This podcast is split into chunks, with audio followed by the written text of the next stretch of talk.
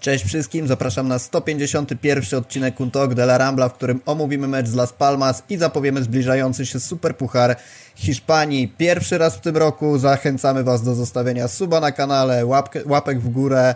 E, pamiętajcie, żeby znaleźć nas także na platformie Spotify, gdzie także są nasze odcinki. I jeżeli macie jakieś pomysły na kolejne odcinki, jeżeli chcielibyście, żebyśmy poruszyli jakieś tematy, to oczywiście dawajcie nam znać w komentarzu, a dzisiaj zachęcamy także do aktywności na czacie, do dyskusji, porozmawiamy sobie o ważnych wydarzeniach w Barcelonie, bardzo przełomowych, będziemy zwalniać Szawiego, także zapraszamy.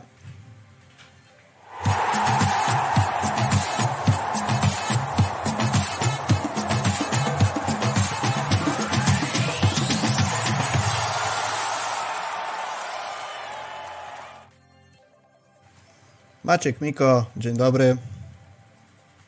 Dzień dobry. Zgodnie z zapowiedziami z intro będziemy zwalniać Trzewiego, czy nie? Mi się wydaje, że ja go zwolniłem w zeszłym tygodniu, czy tam dwa tygodnie temu, jak rozmawialiśmy przed świętami. Hmm. Więc jak już jest zwolniony, to chyba nie trzeba go znowu zwalniać. Bardzo eleganckie podejście do tego podcastu, także jak w nowym roku? Odpocząłeś od piłki? Wydawało mi się, że tak. Po wczoraj nie jestem pewien.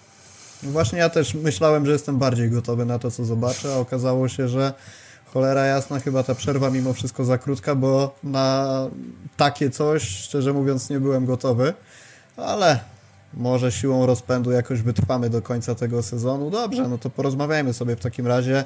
Trzy punkty zdobyte dzięki mentalności, dzięki walce, dzięki determinacji nie wiem dzięki czemu jeszcze z potężnym Las Palmas. My o Las Palmas wielokrotnie mówiliśmy już w podcastach, że jest to drużyna, która zachwyca w tym sezonie, ale nie sądziłem, że postawią nam aż tak twarde warunki. Natomiast z pierwszym gwizdkiem zacząłem mieć wrażenie, że moje nadzieje na jakikolwiek lepszy wynik były złudne. Jak sobie podejdziemy do tego podcastu? Rozpracujemy na czynniki pierwsze, co się działo na boisku, bo powiem Ci szczerze, że Wziąłem sobie elegancko laptopka do tego meczu, chciałem zrobić jakieś cudowne notatki i zakończyło się w zasadzie na trzech punktach, jak zobaczyłem, że w zasadzie notatki z tego meczu to ja już mam w kilku poprzednich notatkach na poprzednie odcinki, bo nie zmienia się nic. No niestety w naszej grze nie zmienia się nic. Y, dodatkowo może martwić, że niezależnie od tego jak wygląda gra, rywala nie zmienia się nic, bo o ile do tej pory y, naszym głównym problemem było pokonywanie niskich bloków, z tym mieliśmy najwięcej problemów, to generowało masę dośrodkowań, długich piłek. Mm, e, no bo po prostu nie było jak się przez te zasieki przebić. To teraz mieliśmy sytuację, gdzie Las Palmas z założenia zostawało, zostawiało 3 czwarte własnej e, połowy, zupełnie nieobstawionej wolnej przestrzeni. A my próbowaliśmy to w jakiś tam sposób wykorzystać. Wydaje mi się, że kompletnie nieskutecznie, no bo tak z mojej opinii to przez cały wczorajszy mecz nie wykonaliśmy żadnej składnej akcji zakończonej strzałem na bramkę. Chciałbym się mylić, może się mylę, niech mnie ktoś na czacie upomni, natomiast w mojej opinii nie było takiej akcji.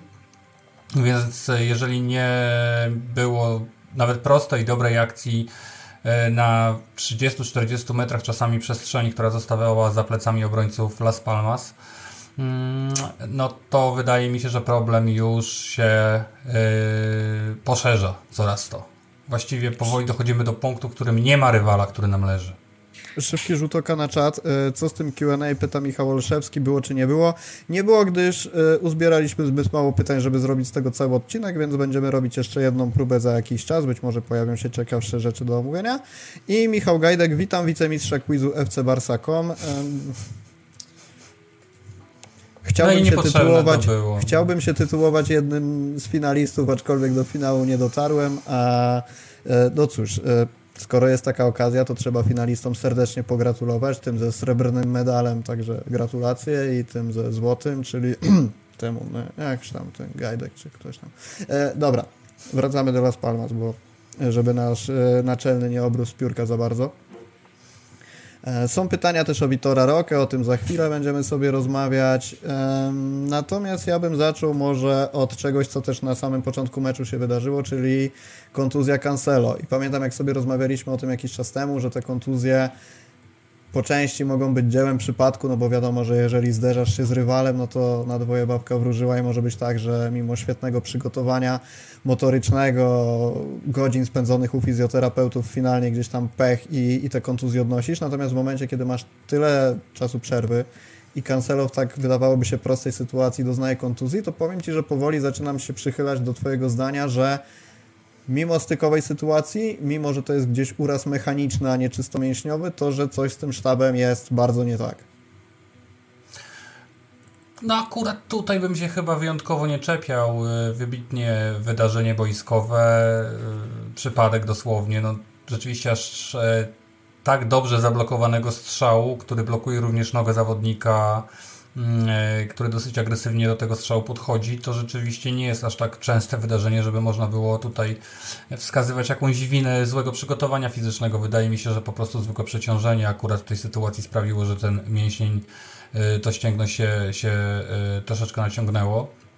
Wydaje mi się, że nie będzie z tego, z tego wiele bólu i wiele płaczu. Y, obawiałbym się tylko tego, że jako w tym momencie wskazujemy termin około 2-3 tygodniowy, to, to obawiam się, że zwyczajnie jeśli rokowania będą dobre, to Cancelo dostanie zielone światło przed czasem, to co się u nas regularnie zdarza. No, tylko po to, żeby go oczywiście wepchnąć na super puchar, przynajmniej nie na mecz finałowy, jeśli pokonamy Osasunę w półfinale. No, czyli za około dwa tygodnie, prawda? Bo to, bo to jest weekend, za dwa tygodnie będzie, będzie finał w niedzielę. No, mamy dzisiaj piątek, czyli, czyli to będą powiedzmy, no, niech to będzie te, te, te, te niecałe dwa tygodnie i, i wydaje mi się, że mogą go wtedy forsować. No a tego już na pewno bym nie pochwalał. No wystarczy spojrzeć, ale już, no właśnie, bo, bo być może sam uraz nie jest winą sztabu w żaden, żaden, w żaden sposób, ale już to jak sztab się zachowuje po tym urazie jest karygodne. Aimtek o tym wspomina, że pech pechem, ale po co on wrócił na boisko, to samo no było z De Jongiem, zero wyciągania wniosków. I ja mówię z Kunde i De Jongiem, a ja bym nawet powiedział Przypomnijmy sobie, jak dwa miesiące temu od czci wiary ożegnywaliśmy Luisa de la Fuente, który w takiej sytuacji wpuścił e, tak. na boisko Gawiego. A teraz dokładnie robimy to samo. Wtedy też sporo było głosów, że, e, że trener kadry nie oszczędza zawodników. Tu się zgodzę, tylko my też tego nie robimy. Nie możemy pokazywać na wszystkich palcem, bo, bo zaczynam robić dokładnie to samo i Cancelo po tym, jak ledwo się podniósł z murawy po pięciu minutach leżenia, E, oplajstrowany, obandażowany i po minucie, że dwóch znowu leży. No, jaki jest cel, jaki, jaki jest sens y, takiego wysiłku dla zawodnika? Nie, nie, nie mam pojęcia. No, rozumiem, że zawodnik może powiedzieć, dobrze się czuję, już mnie przestało boleć, jadę dalej, no ale od tego jest sztab medyczny, od tego jest sztab trenerski, żeby podjąć tą decyzję i albo mu to umożliwić, albo nie. I wydaje mi się, że w tej sytuacji nie miał prawa ktokolwiek ze sztabu stwierdzić, że Cancelo może grać bo wcale nie wykluczone, że na przykład było to y, delikatne, że tak powiem, nadciągnięcie, którego Cancelo za 2-3 dni w ogóle by nie czuł, a tylko to wejście i podbiegnięcie 2, 3, 4, 5 razy, jakiś inny zwrot y, i tą sytuację mógł naprawdę dramatycznie pogorszyć. No wyobraźcie sobie, gdyby on to więzadło nagle zerwał. Albo naprawdę porządnie naciągał na 2-3 miesiące. A nie byłoby to e, coś takiego zupełnie niespodziewanego, powiem Ci. No nie, dokładnie. To jest dokładnie spodziewana sytuacja, którą my e, sami się, sami się wpychamy w tą, w tą trudną sytuację tak naprawdę i e, nie wiem, czy, czy ten uraz byłby krótszy czy dłuższy, no ale na pewno mógł być tylko dłuższy przez tą decyzję. No na pewno by nie skrócił pauzy. Tak, sztab medyczny ewidentnie kierował się najbardziej powszechną metodą leczenia urazów, czyli rozbiegasz, natomiast wyszło jak wyszło co daje e, otwarte wrota do gry Sergiemu Roberto. Rozmawialiśmy sobie o nim i jakoś nie zależy mi specjalnie, żeby głęboko wchodzić w ten temat ponownie, bo pewnie wnioski byłyby identyczne jak dwa tygodnie temu po meczu z Almerią, kiedy uratował nam wynik. Natomiast zastanawiam się, co ten gość ma w sobie, że wraca po kontuzji kolejny raz i nagle okazuje się, że Gavi kontuzjowany, Pedri kontuzjowany, Cancelo wypada na 2-3 tygodnie i okazuje się, że tym naszym bohaterem ponownie, bohaterem, zapchaj dziurą do wyjściowej jedenastki może okazać się Sergi Roberto. I dwa tematy odnośnie do Sergiego Roberto, myślę, że ten bardziej istotny na początek. Dlaczego Xavi wystawia jego, a nie stawia na Fermina? Tym bardziej w meczu z Las Palmas, gdzie wiemy jak Fermin potrafi atakować wolne pole, jak wchodzi w pole karne. Chociaż Sergi Roberto też parę razy pokazał, że potrafi to robić, natomiast gdzieś no, nawiązując do naszych rozmów, że lepiej stawiać na Fermina niż na Roberto, naturalnym jest, że powinien grać Fermin. Ale jak myślisz, czy, czy da się jakoś usprawiedliwić to, że Fermin nie jest tym pierwszym wyborem w takiej sytuacji? No, my nie mamy pełnego wglądu do tego, co się dzieje na murawie, co się dzieje na boisku treningowym, jak wyglądają odprawy i tak dalej. No być może Fermin nie do końca jest w stanie pojąć zamysł taktyczny trenera. Generalnie na moje oko to A, a jest kuma. jakiś? No, no, być może jest, wiesz. To zaraz do tego wrócimy. Będę chciał wrócić do sytuacji, o której, o której mówił Czawi na konferencji, czyli jaki był ten plan, bo to e, też rzadko się zdarza, żeby trener nam powiedział, jaki był pomysł. Do tego jeszcze przejdziemy. E, natomiast no być może Fermin akurat, e, akurat mu do tego pomysłu nie pasował, co, co mogłoby dziwić zdecydowanie. Natomiast no, po tym jak Sergio Roberto strzelił dwie bramki z Almerią, a wiemy, że u nas nie oceniamy gry, tylko oceniamy indywidualny stat, to oczywiście no, miał pełne prawo do tego, żeby na niego postawić. Mm, według mnie ten pomysł był nietrafiony, bo o ile Sergi Roberto, tak jak mówiłem kilka razy, potrafi się świetnie znaleźć e, pod bramką, potrafi wejść, zaatakować strefę również, więc e, robi to teoretycznie, czego Czawi oczekuje, tylko co z tego, kiedy on dostaje idealne podanie, idzie sam na sam z bramkarzem mm, i piłkę oddaje rywalowi do zamiast oddać strzał zwyczajnie. Co z tego, że umie wyjść z strefy, jeśli cały czas jest spóźniony i jest na pozycji spalonej tak naprawdę. To znaczy nie jest spóźniony, tylko przyspiesza. Więc y, ja rozumiem, że Sergi Roberto może być y, członkiem tej kadry, dajmy na to. Y, I jeżeli klub przedłuży z nim umowę, co według mnie byłoby już absurdalne, ale gdzieś będzie w stanie znaleźć dobry powód, żeby to usprawiedliwić, nazwijmy to, czy, czy zrozumieć. Natomiast ja będę tego, ja tego nigdy nie będę rozumiał, bo Sergi Roberto jest zawodnikiem, który nigdy nie był w tej drużynie ważny, nawet wtedy, kiedy ta drużyna była dużo mocniejsza, a on miał pewniejsze w niej miejsce, pamiętajmy, bo Sergi Roberto na prawej stronie grywał przecież w najważniejszych meczach Barcelony wiele razy. Mm, z racji tylko tego, że my tam nikogo nie mieliśmy.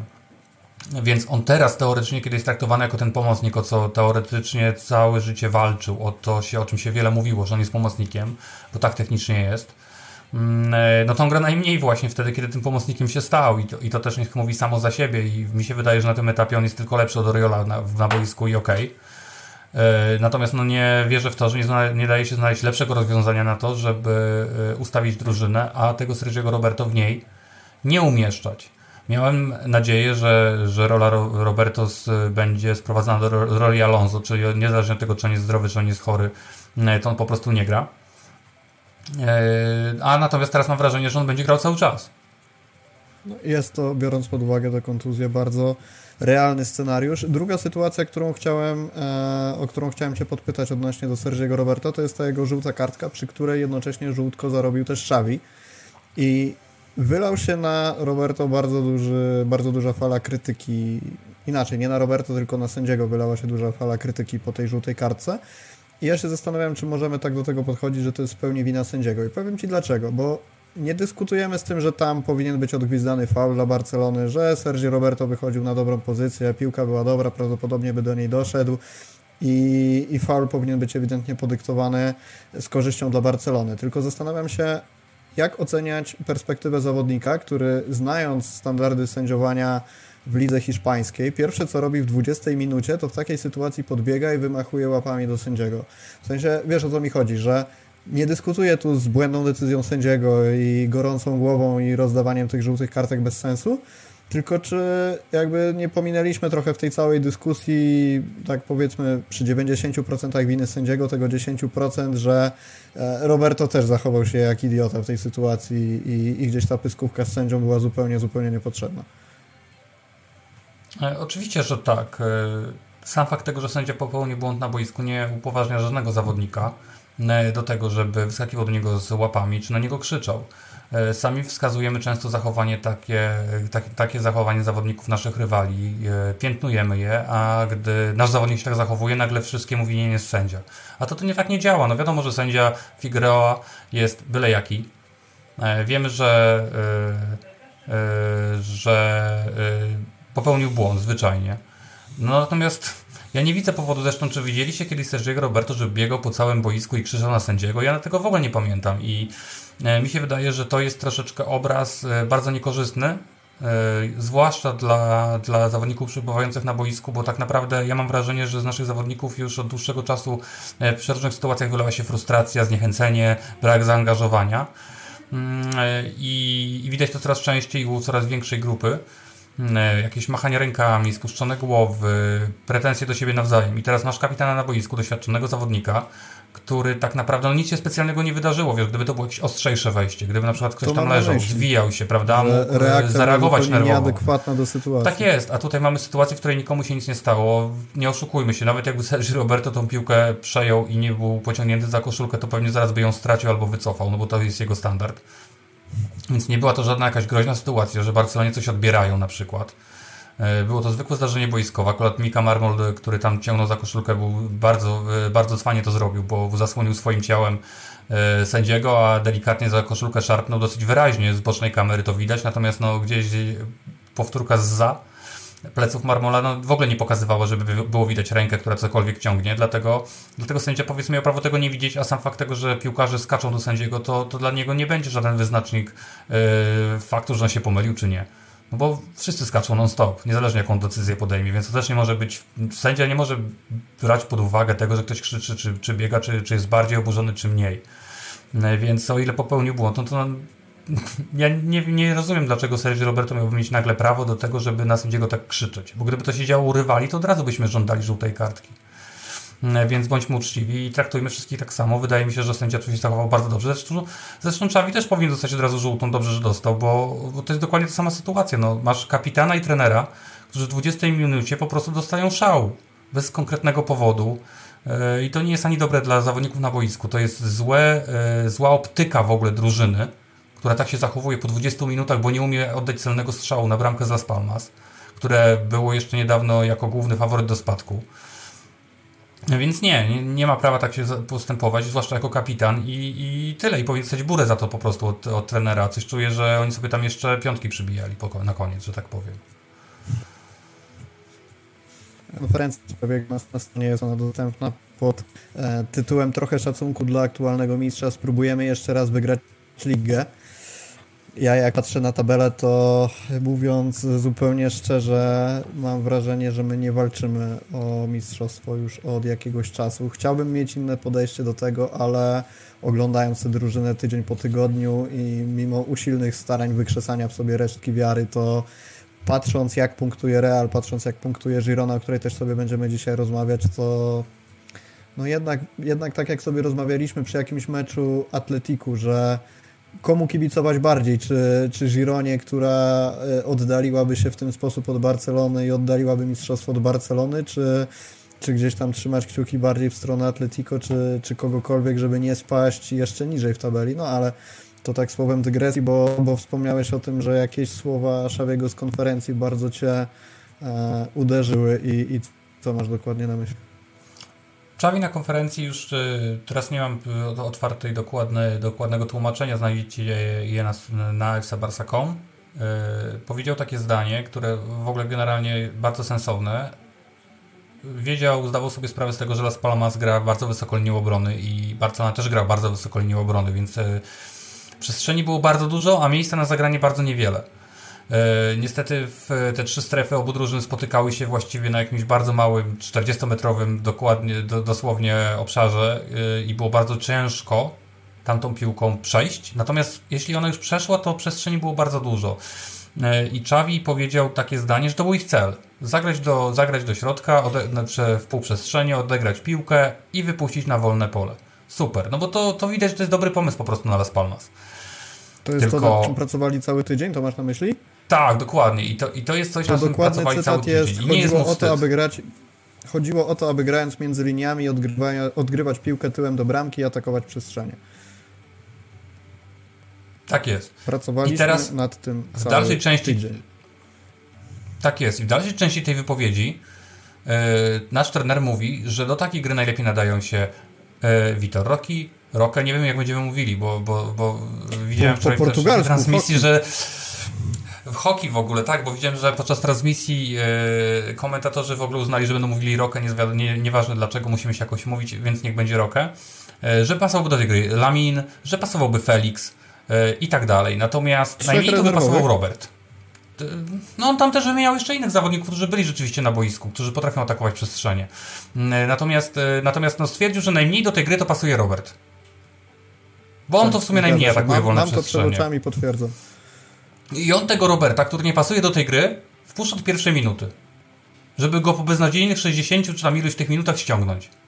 I dopiero ta gra gdzieś tam powoli zaczyna jakoś wyglądać. Tylko co z tego, że na, na tym etapie zaczyna jakoś wyglądać, kiedy na tym etapie e, Las Palmas już nie gra wysoko linią obrony. Oni się cofnęli w drugiej połowie. Oni gdzieś po 55 minucie, 60 cofnęli się już. Nie grali tak wysoko. Nadal chcieli szybko rozpoczynać akcję jednym, dwoma podaniami. E, generalnie bardzo fajnie Las Palmas atakuje, wydaje mi się, mimo tego, że dużo chaosu, nie ma jakiegoś to przygotowanego ataku, nie przejmują kontroli nad grą.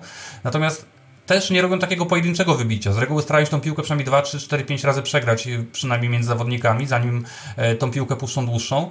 Mm, I wtedy, kiedy oni już, i kiedy te strefy zaczęły coraz rzadziej, że tak powiem, się pojawiać, kiedy, kiedy obrona Girony Las Palmas była coraz niżej, to my wtedy ściągamy Roberta na tym etapie. I spoko, no bo i tak trzeba było go ściągnąć. Co nie zmienia faktu, że my ten cały okres, całą pierwszą połowę, kiedy Las Palmas stało na 40 metrach od własnej bramki, gdzie wystarczyło zagrać jedną dobrą piłkę i mieć szybkich zawodników i tam się robiły hektary przestrzeni. No nawet Roberto, kiedy dostaje piłkę od Frankiego, na początku ma 2-3 metry. Pięknie ją przejmuje przecież. Naprawdę technicznie robi super.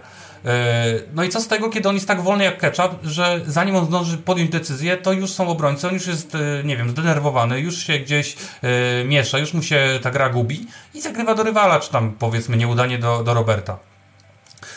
Natomiast jeśli drugim zawodnikiem, który umie szukać przestrzeni, to jest prawda, który zagrał w tym meczu, ale ma olbrzymi problem z pierwszym kontaktem. Jest Rafinha. I to też widać, bo on wychodzi na te wolne przestrzenie, dostaje nawet piłkę, tylko on tak źle przyjmuje te pierwsze podania, że to, z tego, to, to, że on wszedł tą wolną strefę, to ma niewielkie, niewielką korzyść dla naszej drużyny. Wiemy, że Rafinha świetnie potrafi atakować taką piłkę, kiedy musi ją od razu zagrać do bramki. Strzelał takie bramki z Walencją, to byliśmy razem na, e, na Camp Nou, strzelał taką bramkę z e, Osasuną zwycięską kiedyś w taką piłkę potrafi wejść ze strzałem.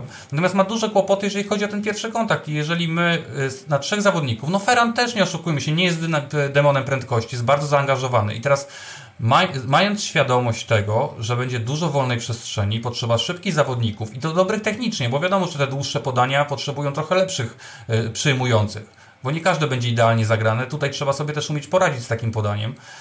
Y, to my wystawiamy, no nie powiem, że drewnianych zawodników, ale tych zawodników, którzy generalnie mają największy problem z taką grą tak naprawdę. No, którzy nie, nie będę mówił o Robercie, tego który... warunku, który postawiłeś sobie jako plan na ten mecz. Dokładnie. I my wychodzimy na ten mecz, marnując cały ten okres gry praktycznie, bo ja wiem, że potem jeszcze było kilka takich okazji i dobrych zagrań, gdzie, gdzie trochę tej przestrzeni się otworzyło. Mm, e, no natomiast prawda jest taka, że w drugiej połowie było o nią już dużo trudniej. I my cały ten okres pierwszej połowy zagrywaliśmy tę piłkę do wolnych zawodników, którzy nie umieją jej przyjąć, E, łącznie to jest bardzo ciekawe, że 14 razy Barcelona była łapana na spalonym w tym meczu. 14 razy. Czyli ja ani tempa. Bo to jest I to generalnie nie mówię, spotkanie nie mówię tam... o Barcelonie, ja mówię generalnie Nie, ale to jest pierwsze spotkanie tego typu w La Liga tam chyba od 90 któregoś roku. Z 14 spalonymi? Tak. No to Jednej drużyny oczywiście. Dużo to mówi, bardzo dużo to mówi. Yy, więc no, niby pomysł jest dobry, prawda? No przynajmniej tak trener twierdzi. To był dobry pomysł. Zresztą widać było, że oni próbują to grać, no bo te piłki długie były. Tylko, że jeśli jedynym odbiorcą tych piłek jest Alejandro Balde, który umie wejść w tempo i ma dużą szybkość, żeby trochę tej przestrzeni rzeczywiście wykorzystać, no to jest zawodnik, który podejmuje najgorsze decyzje w tej drużynie. Który ma problem z podaniem celnym na połowie rywala do przodu, jakimkolwiek już na tym etapie, mam wrażenie. Ja nie wiem, czy Balde wykonuje choć jedno podanie do przodu w meczu, które naprawdę ma jakąś wartość ofensywną. Podanie bo ja tego nie kojarzę. Jedno, ja zacząłem się zastanawiać, no. kiedy widzieliśmy jego dobre dośrodkowanie w ostatnim czasie, bo to też no, jest tak, że albo to podanie się na pierwszym tym... obrońcy, albo są przeciągnięte, albo w ogóle do nikogo. No tak, ale to jakby to podanie, dośrodkowanie w tym, w tym moim rozumieniu to, to było to samo, prawda? Czyli to zagranie po prostu mhm. zawodnika do przodu, które daje nam jakąś ofensywną korzyść. No bo to zagrania są bardzo, bardzo słabe. No być może wynika to też z tego, że trochę te nasze zamysły taktyczne się zmieniają, trochę się zmieniają nasze formy, ale no, tej gry nie ma cały czas takiej, żeby oni się dobrze w niej czuli. No bo niezależnie od tego, jak to wygląda, to też jest trochę już smutne, że niezależnie kto jest nas, naszym rywalem, właściwie my jako drużyna nie wyglądamy komfortowo na boisku z nikim. Z nikim. Nie ma drużyny w Hiszpanii, już w Europie nawet nie będę mówił, nie ma drużyny w Hiszpanii, której się Barcelonie łatwo gra. A zwróć uwagę, kiedyś rozmawialiśmy o tym, że lubimy grać z takimi drużynami, jak chociażby, no Real Betis jest akurat o tyle złym przykładem, że z nimi wygraliśmy 5-0 w tym sezonie, ale wiadomo o co chodzi, o drużyny, które grają ofensywny futbol, które otwierają się, które zostawiają jakieś duże przestrzenie na boisku, bo dzięki temu nam jest łatwiej konstruować akcje. A teraz ja mam wrażenie, że jeżeli drużyna się broni, to nam jest ciężko, jeżeli drużyna nas atakuje, to też nam jest ciężko, więc nie za bardzo widzę profil przeciwnika, z którym my moglibyśmy zaprezentować jakąś, jakąś formę, bo, bo nie mówię już o dobrej formie, ale, ale chociaż jakąś. No ale właśnie to wszystko do tego zmierza i tak naprawdę znowu ten mecz dla Spalmas, no nie oszukujmy się, jak my żeśmy ten mecz wygrali? Po rzucie karnym w 92, 3, 4 minucie. Czyli to, to znowu... Zapominasz o heroicznej postawie w pressingu Roberta Lewandowskiego, które, który wsadził głowę tam, gdzie niektórzy boją się wsadzać. Wiecie co, jakby mi ktoś powiedział przed sezonem, że najlepszym zagraniem Roberta Lewandowskiego w Barcelonie w sezonie 23-24 będzie dostanie piłką w głowę, to bym uwierzył. Precyzyjnie przemyślany skok pressingowy, to chciałeś powiedzieć. On bieg tyłem ten skok pressingowy. On chyba naszych chciał presować. On w tył głowy dostał. Całe szczęście, jakby on stał przodem, to on by, to jakby on stał przodem, to on by tą, to by się, nie, to on by tą piłkę chciał odbić do bramki na pewno, teraz nic by z tego nie było. I to, I to są nasze bramki, rozumiecie? Jeden zawodnik dostał w głowę, drugi Roberto nie umie jej przyjąć, więc musi ją gdzieś tam wymusnąć po prostu spod nóg, bo nie potrafił jej przyjąć pierwsze tempo. I Ferran jakimś flakiem, no taka, taki, strzał taki był mecz z Atletico Madryt na Camp Nou. Też pamiętam taką bramkę, że taki lekki strzał, tak idealnie, że paluszki trochę dotykają, ale, ale nie da rady wyciągnąć. Taki, taki, taką też bramkę pamiętam, więc fajnie, fajnie dla Ferrana, bo widać, że e, bardzo chce. E, Ferran zresztą, jak z tego co się orientuje, ma 7 goli i 3 asysty w tym sezonie, czyli to już jest tyle, ile miał w całym poprzednim. Czyli widać, że, e, że, że no on potrafi dać, tylko widzicie, my cały czas się y, podpieramy jakimiś takimi dosyć marnymi liczbami naszych zawodników. Tylko prawda jest taka, że prawdziwe gwiazdy, te, o których się mówi, o których się rozmawia, y, to zawsze muszą pochodzić z dobrze funkcjonujących systemów, bo w takich meczach nie wolno strzelać jednej, dwóch bramek, tylko trzeba strzelać bramek pięć po prostu. Dać tym zawodnikom poczuć, niech y, robią swoje rekordy, niech biją, niech czują się silni. A my całym, każdym naszym meczem, mam wrażenie, pokazujemy naszym zawodnikom, że oni są po prostu słabi. Mnie naprawdę ucieszyła ta bramka, jeżeli chodzi o naszych zawodników, bo muszę przyznać szczerze, że wiadomo, że zwycięstwo jest zawsze najważniejsze i nikt się nie będzie na to obrażał, ale mi się wydaje powoli, że nam takie mecze przynoszą więcej szkody niż pożytku. Bo co z tego, że my ten mecz przepnęliśmy kolanem? Y, co z tego, że my ten mecz przepniemy kolanem? No i zwróćcie, Czawi na konferencji żartuje sobie, rozumiecie? On się zadowolony jest. Mówiłem zawodnikom w przerwie meczu, że będzie 3-1. No było dwa, no prawie trafiłem, bo tam ktoś nie skończył akcji na koniec meczu. Rokę miał szansę, prawda? Mhm. No ludzie, no. Tu się właśnie trzeba bić w pierś. To jest właśnie sytuacja, w której klub na poziomie FC Barcelony, a przynajmniej oczekiwanym poziomie, powinien widzieć problemy, błędy, a nie się cieszyć, że udało się wygrać to jest właśnie brak jakichkolwiek oczekiwań już wobec tej drużyny. My się cieszymy, że umiemy wepchnąć, no nie chcę źle mówić o Las Palmas, no ale widzieliście jaki oni mają potencjał, co oni mają w kadrze. Oni potrafili się, pamięta i potrafi świetnie ustawić, umie, im pokazać jak się broni, bo naprawdę fajnie się bronią kolektywnie. Mm, no natomiast no widzicie co oni mają w składzie, no oni mają Munira i Sandro i oni tym Munirem i Sandro z, na, z nami wygrywają 45 minut. Widziałem no to do czego to już doprowadziło? Że, że być może klauzule strachu powinny mieć dużo dłuższy termin ważności. Tak nie, nie, nie grałoby nam się tak ciężko z, się, z Las Palmas, z Munirem i Wy się cieszcie, że nie było Juliana Araujo. Cieszcie się, A bo ta prawa strona była pusta. Powodu, bo ale bo ta... chciałem go zobaczyć. Ja ale właśnie zapominam o tej klauzuli strachu. I, yy, czy gramy z Gironą i czekam na Pablo Torre i tak dalej, i tak dalej to, to zawsze w ostatniej chwili widzę jakiegoś newsa, że ten i ten nie zagra z nami, a akurat Araujo byłem bardzo ciekawy, bo powiem Ci, że no nie chcę go przymierzać do Jana Kołto, bo trochę inna półka, natomiast wydaje mi się, że tak w skali Las Palmas w porównaniu do, do potencjału Girony to jest takim małym talencikiem tamtejszym. Znaczy wiesz co, my go skreśliliśmy, oczywiście, nie widząc go w grze nigdy. Uznaliśmy, że jest beznadziejny i tyle. No bo taka jest prawda, no nikt go nie widział na boisku, on zagrał jeden mecz, yy, ten towarzyski, Mm, w Japonii, tak? Z Wieselkowy, tak? Mm, e, I, I wyglądał w nim nieźle nawet, ale no wiadomo, na jakiś mecz towarzyski po sezonie, no kogo to interesowało. I prawda jest taka, że nikt go na boisku nie widział. Wszyscy go skreśliliśmy z założenia. Yy, śmieszkowaliśmy, no bo on taką maskotką był naszą, wszędzie był na każdym zdjęciu, prawda? Nie przyłożył yy, się ani troszeczkę do, do żadnego triumfu.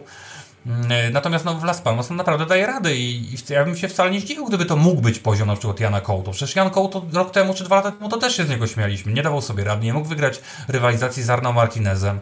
Yy, miał jakieś tam łapał urazy. Nawet jak wychodził na boisko to był nieskuteczny. Nie potrafił dryblować. No i co? I minęło trochę czasu pracy u, Michela, trochę zdrowia, trochę e, więcej szans i nagle nie wiadomo gdzie jest Arno Martinez. Kompletnie. A Jan Kołto gra fantastyczny sezon generalnie ja się zastanawiam generalnie, czy Couto w tym momencie nie jest w ogóle najlepszym prawym obrońcą w e, lidze hiszpańskiej. Znaczy nie, no Carvajal nim jest. Wiem, że ma no. uraz, ale to jednak Carvajal nim jest w tym sezonie. Dla mnie przynajmniej wiadomo, że no, na tym etapie, kiedy ma uraz, no, no, no to powiedzmy okej, okay, no ciężko go, y, ciężko będzie go y, ukazać to może w tym momencie rzeczywiście. Natomiast no dla mnie to jednak Carvajal byłby najlepszym prawem tego, se, tego sezonu, tak ogólnie rzecz biorąc, prawda? Bo myślę, jak się, teraz widzę, że poszły te, poszły, dużo poszło tych jedenastek sezonu czy roku mhm. E, i zawodnicy, którzy byli w niedawnym czasie kontuzjowani, to w ogóle z nich wypadnie, nieważne jak w tym roku wyglądali.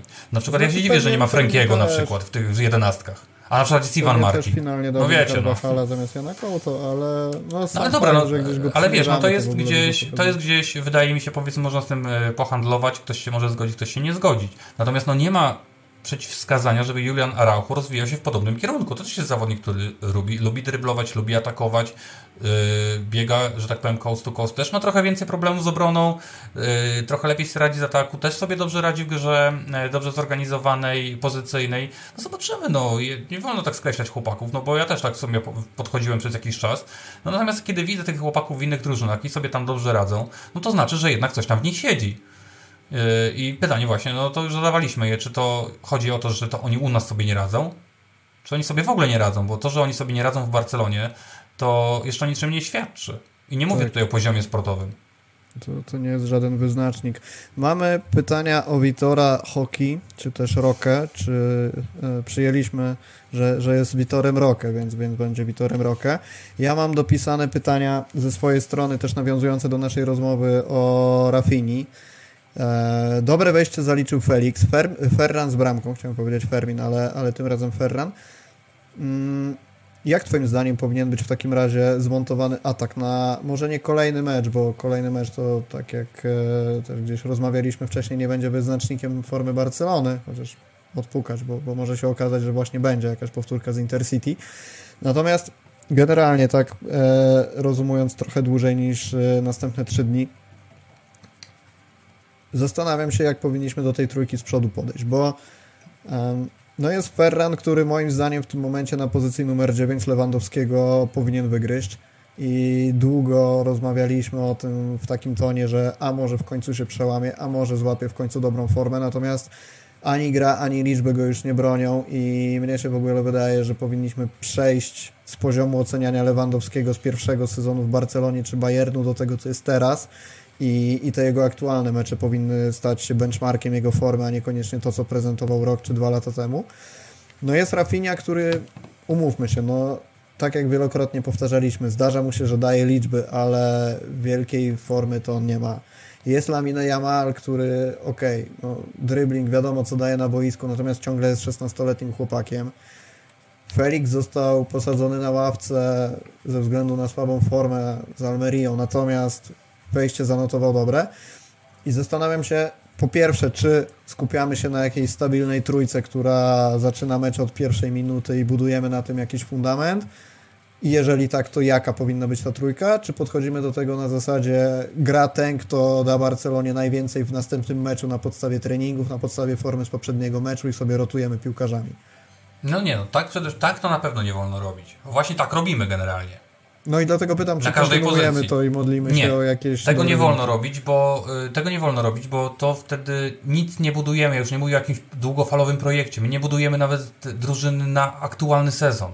Bo jeżeli my za każdym razem chcemy grać, znaczy ja nie wiem, co my chcemy grać, ale wyglądamy tak samo, niezależnie kto jest na boisku, y, no to jedynym sposobem, żeby coś zmienić, jest zmiana na stałe. No bo słuchaj, no to jest tak troszeczkę jak rozmawialiśmy wcześniej. No, wygrywamy z Almerią, jakoś na kolanach się udaje. No super.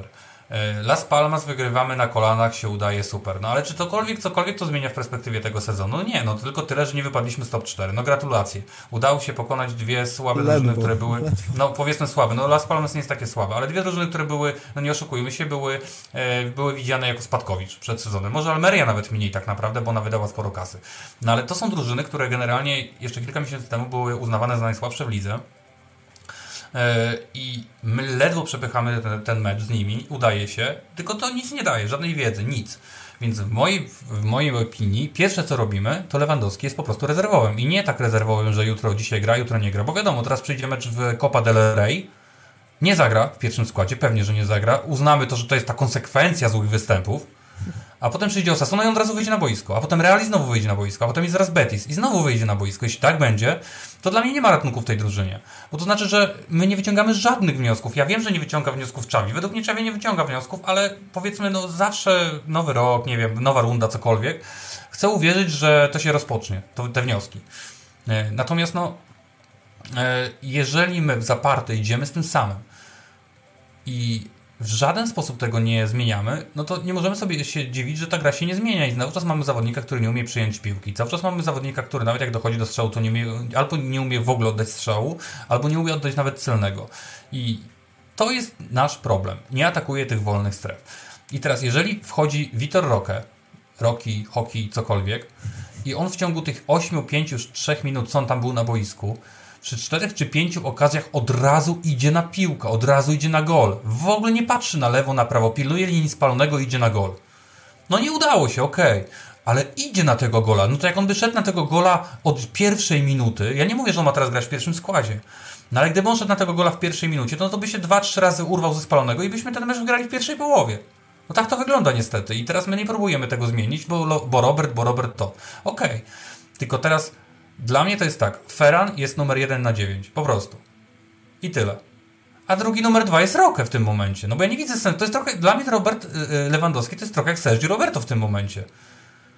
Skoro on nie daje nam tego, co potrzebujemy, no Roberto potrafił dać, ok, teraz już mniej. Yy, Ale I trochę tak, nie ma jak- to wyjścia. tak samo jak lewy z Deportivo Alaves bodajże. Miał błysk, No tak, tylko- swoje, kropka. No Koniec. zgoda, okej, no to jak zrobi swoje kropka, no to ja też, my go przecież po Deportivo Alaves chwaliliśmy. Tak, tylko No, mówię o to o, tym, chodzi, że robisz nie ma swoje. żadnej regularności w tym i że ten, wy, Tak. ten I mecz nie jest, nie jest dowodem nie tego, ma- że powinien mieć miejsce w pierwszym składzie. Tak. I teraz, jeżeli nie jesteśmy w stanie tych meczów wygrywać inaczej niż gonić wynik, no bo y, to sobie może ty powiesz, bo to ty odkry, odkryłeś, czy ja odkryłem, no nieważne. Co się śmialiśmy, że gdyby nie mecz, bramki strzelone po 75 minucie, to by byli, byliśmy w strefie spadkowej. Czyli my każdy to- mecz gonimy. No każdy mecz. To już może już nie będziemy tego bardzo rozwijać. 27 na 41 punktów zdobytych w tym sezonie zostało zdobytych po 15 minucie. E, Tak, po czyli- 75. w ostatnich 15 minutach, czyli odejmując de facto te zdobyte z ostatnich 15 minut, to mamy zdobyte 14 punktów i gwarantuje nam to miejsce e, tylko przed Granadą i Almerią. Jasne, od razu wyprzedzając komentarze, wirtualna tabela, matematyka, statystyki, no ale myślę, że to pokazuje bardzo dużo, jeżeli rozmawiamy o Tak, dokładnie, bo to pokazuje wszystko. To pokazuje wszystko. To znaczy, że my do końca meczów nie prowadzimy po prostu zwyczajnie. My nie jesteśmy w stanie pokonać nikogo na boisku praktycznie. No wiadomo, to się udaje ostatnimi minutami. Super. Natomiast to nie może być sposób na grę. Więc tak jak mówię, Robert dla mnie jest po prostu rezerwowym i nie jest, jeżeli, jeżeli Vitor Roque jeszcze dwie, trzy takie zmiany zaliczy, to ja mogę spokojnie mówić, że jest trzecim napastnikiem tej drużyny, a nie drugim. E, Felix według mnie musi grać. Można się, y, fajnie jest może dawanie takich właśnie ławeczek za karę, bo widać było po nim, że y, obudzony wyszedł na to boisko.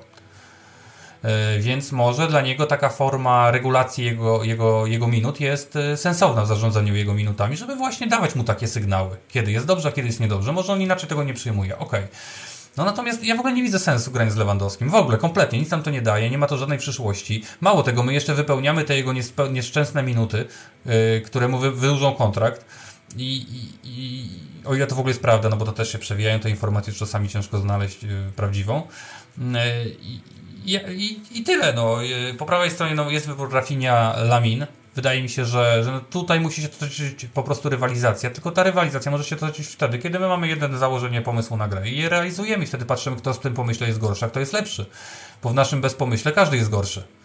To trzeba byłoby 10-20 składów mieć na cały sezon i co chwilę każdego zmieniać. No bo Ale tutaj trochę... poza pojedynczymi zawodnikami to nie ma kogo wyróżniać w tym sezonie. No. Powiem Ci, że do pewnego stopnia Szawi próbuje to robić, to znaczy rzucać na boisku, na boisko kogokolwiek i patrzeć, tak. kto zaskoczy i kto mu wygra. Okej, okay. okej, okay, tylko jeżeli na przykład dzisiaj mówimy, od dzisiaj Ferran jest dziewiątką numer jeden to Ferran wychodzi jako dziewiątka numer jeden, nie wiem, pięć kolejnych spotkań, dziesięć kolejnych spotkań. No bo ja nie wiem, jak my mamy coś zmienić, kiedy my zmienimy dzisiaj tak, jutro już inaczej, mm, za trzy dni zagramy jednak troszeczkę jeszcze jakoś inaczej i tak cały czas testujemy. No to jak testujemy wszystko na jednej próbie, no to sorry, no ale to taki wynik będzie. No to wyjmij, sprawdź, które mleko w sklepie jest najlepsze, kup jedno, wypij a tydzień później kup drugie. I się zorientuj, tak które było lepsze, które było gorsze. No, no nie tak da się, no, trzeba to cały czas testować tak samo jak skreśliliśmy Erika Garcia z pozycji e, defensywnego pomocnika po tym, jak testowaliśmy go tam 35 minut po wygraniu tak jest, Elcze. To jest najgorsze. A to jeszcze z Elcze było? Tak. tak to, to kto nie pamięta, to Elcze w zeszłym sezonie było tego sezonową Almerią. No oni nie, oni pierwszy mecz wygrali dopiero w marcu? Wtedy? Dopiero jak przyszedł ten śmieszny trener Sebastian Becasese. Mhm. Tak jest. E, więc no, no, albo coś testujemy, albo czegoś nie testujemy i dla mnie to nie jest test, jeżeli wpuszczasz na 25 minut zawodnika na jakąś pozycję w jakiejś tam rozchwianej strukturze, w losowym momencie gry, przeciwko jednym i konkretnej drużynie, która ma jakiś jeden konkretny pomysł. No albo testujesz swój pomysł, no właśnie, bo teraz znowu chyba rozumiem, że naszym wszystkim marzeniem kibiców Barcelony jest to, żeby to Barcelona decydowała o przebiegu meczu żeby to od Barcelony zależało, czy ktoś mecz wygrywa, czy przegrywa. A my jesteśmy cały czas e, w sytuacji, w której to za nas się decyduje. Czy, e, e, czy obrońcy popełnią błąd, jak było z Almerią? Czy sędzia popełni błąd, jak było z Almerią? Czy obrońca znowu popełni błąd? No ten absurdalny faul, według mnie, no absolutnie absurdalny faul. Jak się nazywa ten chłopaczyna, co, co na prawą obronę wszedł z lewej strony? Augustinson, tak? Nie, zaraz, bo już mylę tych Szwedów w tej Hiszpanii. No ten chłop, którego wyrzucili za czerwoną kartkę. Do sprawdzenia. Bo on przecież jest ze ja Sewilli, z tego co się orientuje. Nie, bo on w Sewilli był prawym obrońcą. Yy, lewym obrońcą, jeszcze niedawno. Ale też się tam nie sprawdził. Zaraz go tutaj szybko zweryfikujemy jakoś tutaj. A, sorry, Singraven. To nie, to Fulham jakieś. Dobra, pomyliłem Augustinsona. W każdym razie Singraven, czy Herta? Nie, nieważne. Już gdzieś tam wypożyczony, gdzieś tam z, z południa. Bez północy. I ten, i, i, i znowu, no popełnia absolutnie głupi faul. E, no bezmyślny totalnie, widoczny na całej, e, na całej, że tak powiem, rozciągłości e, stadionu. Ty dobry komentarz puściłeś, że to był tak oczywisty fał, że się dziwiłeś, że go odgwizdano. Dokładnie przysięgam miałem to samo. Ci, przysięgam Dokładnie ci, miałem to samo. karny podyktowany w oczywistej sytuacji, bez waru, momentalnie, tak mnie zszokował, że ja nie wiedziałem, co się dzieje. No tak, po prostu, to prawda. Wiesz, od razu byłem nastawiony na to, że za chwilę sędzia podbiegnie do waru, najpierw nie będzie karnego, potem będzie karny, potem będą to sprawdzać. Kurczę, wszystko wydarzyło się tak szybko. Normalnie ale to też trzeba nowy przyznać, rok, to, to, też trzeba przyznać, że tutaj się chyba, no dobrze, niedobrze, Pewnie to jest kwestia tego, czy się z tym, z tym gwizdkiem zgadzamy, czy nie, ale właśnie tu chyba dobrze VAR zadziałał. To znaczy nie dał sędziemu y, wątpliwości, bo tutaj jest wybitnie sytuacja, którą można poczuć tylko na boisku tylko ją zobaczyć e, w czasie rzeczywistym z boiska można ją dobrze ocenić, bo potem jak zaczęliśmy oglądać powtórki, ktoś tu sobie zrobił slow motion, e, ktoś zrobił z innej kamery i zaczęło to wyglądać jakby się to Gundogan sam rzucił. No bo to zawsze tak wygląda, jak, jak, jak wiesz, zaczniesz robić stop klatki na slow motion, to, to z reguły większość rzeczy wygląda tak. absurdalnie. E, natomiast no właśnie tu trzeba było poczuć ten, to wydarzenie na boisku, jaki faktycznie mogło mieć wpływ w czasie rzeczywistym i to sędzia e, ocenił na czerwoną kartkę i na, na rzut karny. Oczywiście czerwona kartka w tej sytuacji jest obowiązkowa, to nawet tutaj nie ma pola do e, interpretacji, bo zostaje zabrana szansa na zdobycie gola, czyli czerwona kartka jako ostatni obrońca. Mm, e, I, I tutaj rzeczywiście wydaje mi się, że to jest dobre działanie VAR, które nie zasugerowało sędziemu, żeby to jeszcze sprawdzał, bo jakby zaczął to sprawdzać, to by na pewno zaczął mieć wątpliwości, bo takie są powtórki niestety. I o ile oglądając mecz, każdy z nas myślę, że był pewien, o tyle jak się zaczęły powtórki, to myślę, że już połowa z nas przynajmniej zaczęła się zastanawiać. Wiesz, ja pod tym tweetem, o którym ty mówisz, dostałem komentarz od pana Williama, jak i w odniesieniu do ewidentnego lecz się chory człowieku, więc ja zostałem wysłany na leczenie za dostrzeżenie ewidentnego karnego. I teraz zobaczcie, i teraz jeszcze zobaczcie jedną rzecz, jeszcze chciałem pokazać jedną rzecz. E, jak działają te nasze, nawet nasze media, już nie mówię nawet hiszpańskie. Real Madryt wygrywa swój mecz po faulu Carvajala. Carvajal fauluje obrońcę, który próbuje wyskoczyć do Rudigera. No trzyma go po prostu, fauluje. Eee, Rudiger strzela bramkę, a Real wygrywa. I co? I nikt o tym nie mówi już. Wiadomo, to można odpuścić. To nie chodzi o to, żeby teraz ukazywać, że ktoś ma więcej albo mniej, albo sędzia mu ukradł, czy, czy dał. To nie o to chodzi. Tylko, że my nawet w tak oczywistych sytuacjach znowu to musimy gadać. Znowu się o tym w internecie przepychamy, a o tej sytuacji nikt nie mówi. Ja mam wrażenie, że gdzieś tam raz widziałem, że ktoś próbował tą sytuację porównać jedną do drugiej. To, to kibice Realu Madryt mam wrażenie, że w ogóle nie zdawali sobie sprawy z tej sytuacji że jakby cokolwiek tam było. No bo jak można mieć, zdawać sobie sprawę, kiedy cię to nie interesuje, bo przecież nawet ani powtórki, dopiero potem się pojawiają powtórki, tak akurat na kontach, które Realu Madryt nie lubią. Prawda? Żeby ukazać, opatrzcie, ukradli. Nie bez Więc przyczyny wiecie, jestem no. dziś ubrany na czarno, wiadomo o co Tak chodzi. jest. Zresztą też widziałem, też widziałem opinię, że to nie jest faul. Yy, od, yy, głównie oczywiście od kibiców Realu Madryt, no to tak jak też już dzisiaj pisałem, yy, ja się nie dziwię, że kibice Realu Madryt nie rozumieją, że to jest faul, bo Dani Carvajal zachowuje się tak we własnym polu karnym prawie w każdym meczu. E, w wielu meczach fauluje w ten sposób i nigdy to nie jest odgwizdywane. Dlatego być może fani, fani Realu nie są w stanie tego przyswoić, tej wiedzy. Nie dziwię się. E, myślę, że Las Palmas mamy omówione bardzo dobrze. Podsumowując, jedyne na co czekam w kontekście Barcelony to kolejne mecze Vitora Roca. Więc I wiesz, a ja, a, a, ja bym chyba, a ja bym chyba sobie też życzył, żeby, żeby, oglądać właśnie Vitora Roque, ale w takim wydaniu Lamin Felix. Takie mi tak. się najbardziej upodobało. A wiesz dlaczego? Bo wydaje mi się, że ci dwaj zawodnicy, zwłaszcza Lamin, bo Felix ma większy wachlarz umiejętności, ale Lamin piękne gra piłki między liniami naprawdę potrafi znaleźć idealne miejsce do podania i dobrze je wykonać. I bardzo brakowało mu takiego zawodnika, który tak wchodzi. No dobrze to się rozumiał z Feranem, pamiętamy bramkę z Antwerpii. E, I też tutaj udawało się Laminowi przez te kilkadziesiąt minut e, takie piłki zagrywać i to rzeczywiście jest coś, co dla zawodnika e, Vitor Rocky, hockey, Roque, mm, może być bardzo korzystne, jeżeli Vitor chodzi Nazario. o tak, bardzo korzystne, jeśli chodzi o, o dochodzenie do sytuacji. No bo widzimy, on jest szybki i zdecydowany, więc te piłki muszą być po prostu grane dobre i w tempo i wydaje mi się, że Lamin i Felix na tym etapie są, e, są najbardziej do tego predysponowani, wręcz mam nadzieję, że taka trójka w ataku wyjdzie na to spotkanie Copa del Rey, które odbędzie się w niedzielę o godzinie 21. Bardzo dziwny czas, ale to wszystko się przesuwa przez Superpuchar Hiszpanii. Yy, I właśnie taką trójeczkę z drużyną, którą nazwę zaraz powiesz. Z tą dziwną drużyną, której nazwę zaraz powiem? Barbastro. Barbastro, Barbastro, tak. bo Barbarossa mi cały czas w głowie siedzi. No mi, nic. Mi też się to cały czas myli. I, i, Barbastro i tak, Barbastro i mam, mam nadzieję, że akurat ten mecz rozpoczniemy taką trójką zawodników i zobaczymy jak to wygląda, bo, bo idzie super puchar, idzie Real Madryt, no mam nadzieję, że Real Madryt, że, że, nie, przesunie, że nie upadniemy na buzie z Osasuną, która jest w beznadziejnej formie, jeszcze no wygrała co prawda teraz mecz, natomiast y, zszedł, y, czy to już po rozpoczęciu? Nie, z treningu zszedł Chimiavilla i mhm. jego występ w Superpucharze jest mocno zagrożony. E, Osasuna już nie jest tą Osasuną, która była w zeszłym, w zeszłym roku. Ma duże problemy i z defensywą, no ofensywą miała już w sumie w poprzednim. Mm, e, więc no, nie jest tak mocna i silna jak była. E, co jej dało w ogóle szansę, żeby w tym super pucharze się znaleźć. Jak pamiętamy, przegrany finał Pucharu Króla z Realem Madryt. Mm, więc no, zobaczymy, bo czuję, że będzie potrzebny coś nowego na Real. Zwłaszcza na Real, w, w, gdzie mamy zawodników jak Antonio Rudiger, który jest naprawdę w tym roku w fantastycznej formie.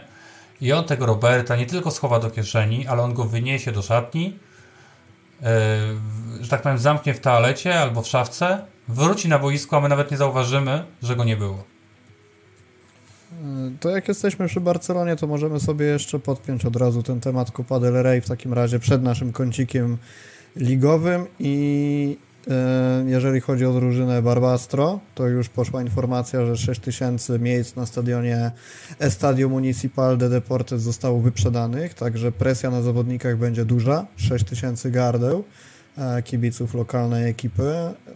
Jak są mecze z takimi właśnie mniejszymi drużynami, to polecam sobie poczytać opinie o stadionach czy też boiskach na e, w opiniach na Google, bo część tych A to wiesz jest co, także y, dostępna z tego co wiem, do wynajmowania i powiem Ci, że można Tak jest, naprawdę a- fajne perełki znaleźć.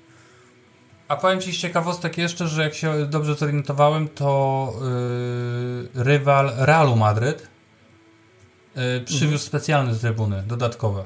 O, Żeby powiększyć, sprawa. żeby powiększyć swój stadion, takie mają rozkładane. Nie wiem, czy pamiętacie, jak budowano, jak e, kiedyś była stara Anoeta, e, czyli stary stadion Realu Sociedad. No teraz się nazywa Real Arena i troszeczkę jest, no no troszeczkę, mocno jest zmieniony. Natomiast kiedyś tam były takie bardzo duże zakola e, na tym stadionie i na te wszystkie najfajniejsze mecze u siebie to właśnie rozstawiano na tych zakolach takie, takie metalowe, rozstawiane trybuny, które znamy często z amerykańskich filmów, gdzie w szkołach mają takie, co się tak rozkładają i składają. Tak się rozsuwa i zsuwa się trybuny, żeby by powiększać boisko lub je, lub je zmniejszać. E, I właśnie taki się buduje teraz na mecze Copa del Rey, kiedy, kiedy drużyna słabsza wylosuje właśnie takiego potentata jak Real czy Barca, to potrafią właśnie sobie tych miejsc e, zamówić więcej, żeby właśnie więcej ludzi mogło tego, tego faworyta obejrzeć. zastanawiam się, czy jakby na stadionie Barbastro rozstawili dodatkowe trybuny, to by się zapełniły, patrząc na formę Barcelony, ale to już e, na marginesie. Mimo wszystko tak, bo bilet kosztuje pewnie 2 euro, można iść wypić tam też jakieś piwko, e, cokolwiek, e, zobaczyć jednak mimo wszystko Barcelonę, no to nie jest pewnie, codzienne pewnie. wydarzenie, prawda? Ty byś poszedł jakby grali z Legią pewnie, nie? Oczywiście, że tak. Tym No ty nawet jeździsz za granicę, żeby ich zoglądać, to wiesz. No ja Aczkolwiek ostatnio coraz ciężej mi ta myśl przychodzi do głowy. Yy, o, wiesz co, ale No, poczekaj, rzeczy, tylko powiem ci, że chyba nie jadę do Neapolu, powiem ci. Jednak Chyba nie. Poczekam. Yy, No chyba, że nagle zaczną grać, ale na tym etapie yy, nie, nie, chyba nie. Nie chce mi się No, chyba oglądać tego na żywo. ryzyko. Trzy postaci z drużyny Barbastro zwróciły moją uwagę. Frank Carbonell, który 6 grudnia zdobył gola z Almerią na 1 do 0, dzięki czemu grają dalej. E, Mark Pratt i Pablo Gallego. Jak chcesz mnie zapytać, dlaczego te postaci zwróciły moją uwagę, to powód jest bardzo prosty, tylko przy tych zawodnikach były zdjęcia na Transfermarkcie. Ale Pablo Gallego to jest znane nazwisko, poczekaj. Znam tego jego mościa. Natomiast na tym bym sobie temat tej drużyny zamknął, bo być może będziemy mogli to szerzej sobie omawiać po spotkaniu. Super Puchar Hiszpanii też nie chciałbym się jakoś przy tym długo zatrzymywać. E, Wiemy, że ten format jest zmieniony i teraz wygląda jak mini turniej. Barcelona, tak jak powiedziałeś, z Osasuną, Real z Atletico. E, Z tego, co mi się udało wydedukować, dlatego, że, jest, że Atletico zajęło trzecie miejsce w lidze hiszpańskiej. Em, no, pytanie, czy na przykład ciekawszym pomysłem nie byłoby dorzucenie drugiego z półfinalistów, czyli Atletiku, który odpadł po półfinale z Osasuną, ale to już wiadomo, pika na mącił jest jak jest. Natomiast zastanawiam się, czy my na pewno ten puchar chcemy wygrać. Czy to Tak. nie będzie taki kolejny kamyczek do tego, żeby, wiesz, czy w którą stronę pójdzie narracja? Czy drużyna odpada, więc zimny prysznic i teraz się ogarniamy? Nie, nieważne. Ale nie, nieważne. Czy, bo czy, to, czy, wiesz, w drugą stronę, czy w drugą stronę, wiesz, przegramy i będzie, nie wiem, jakaś znowu, znaczy jak, jak przegramy to zimny Nie, bo prysznic, przegramy a nic jak nie będzie. wygramy, Nie, to bo przegramy nic nie morale. będzie. Ale to, to budujmy. Nie ma problemu. Ja pucharami mogę budować. No trudno, wiesz, jakoś przeżyję. No serio. Yy, można tak czasami się śmiać z tych meczów ze słabiakami, yy, że te zwycięstwa nie są aż tak korzystne, jakby się mogło wydawać. Może czasami potrafią wyrządzić więcej krzywdy niż, niż pożytku. Zgadza się. To jest moja opinia, okej. Czyli No natomiast nie, no, tu mamy super Puchar Hiszpanii, jest Real Madrid, jest Atletico, tam też nie wiadomo co się wydarzy, wydarzyć się może wszystko, bo jak wiemy w tych meczach też jest dziwnie.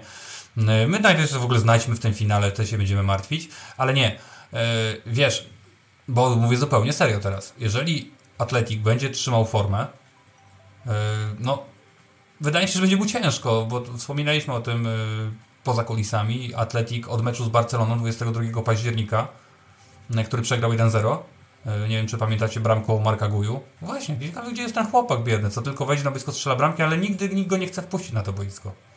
No nic. E, I ten mecz, wtedy wygraliśmy, to Atletik zremisował chyba dwa razy, a resztę wszystko wygrał. Więc w formie są świetne. Wydaje mi się, że to im się gdzieś w końcu skończy. Mm, e, no natomiast na tym etapie ja bym potrzebował jakiegoś boosta nawet moralnego, bo ja wcale nie jestem przekonany, że my z tego superpucharu na przykład przegrywając go z Realem Madryt w finale i nie oszukujmy się, my z Realem Madryt potrafimy przegrywać dotkliwie.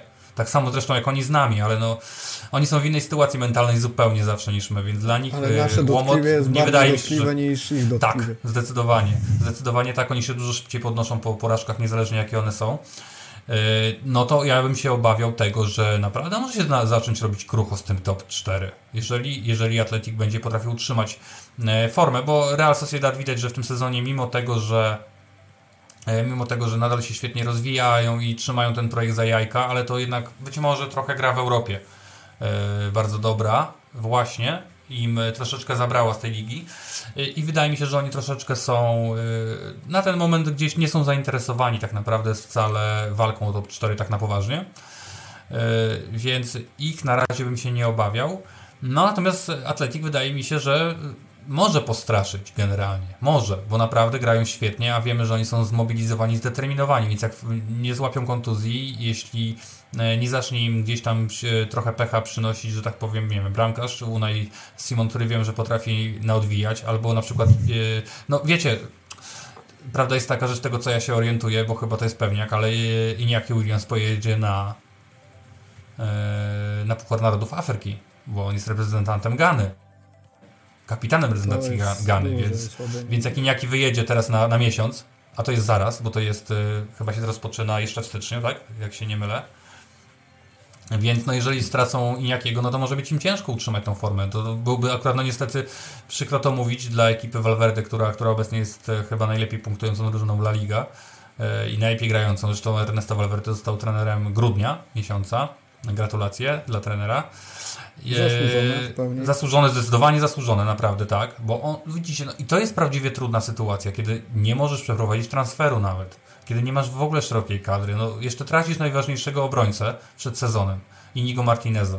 Wzmocnij się Inigo Ruizem de Galaretą z Majorki za darmo. No to, to też o tym kiedyś tam mówiliśmy. No, I to jest trudna sytuacja, żeby to, tą ekipą zarządzać.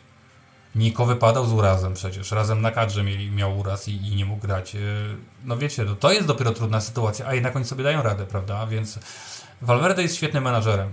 Naprawdę, na warunki hiszpańskie, jeżeli chodzi o zarządzanie kadrą, minutami, yy, spoiwem yy, tej drużyny być, to on to umie.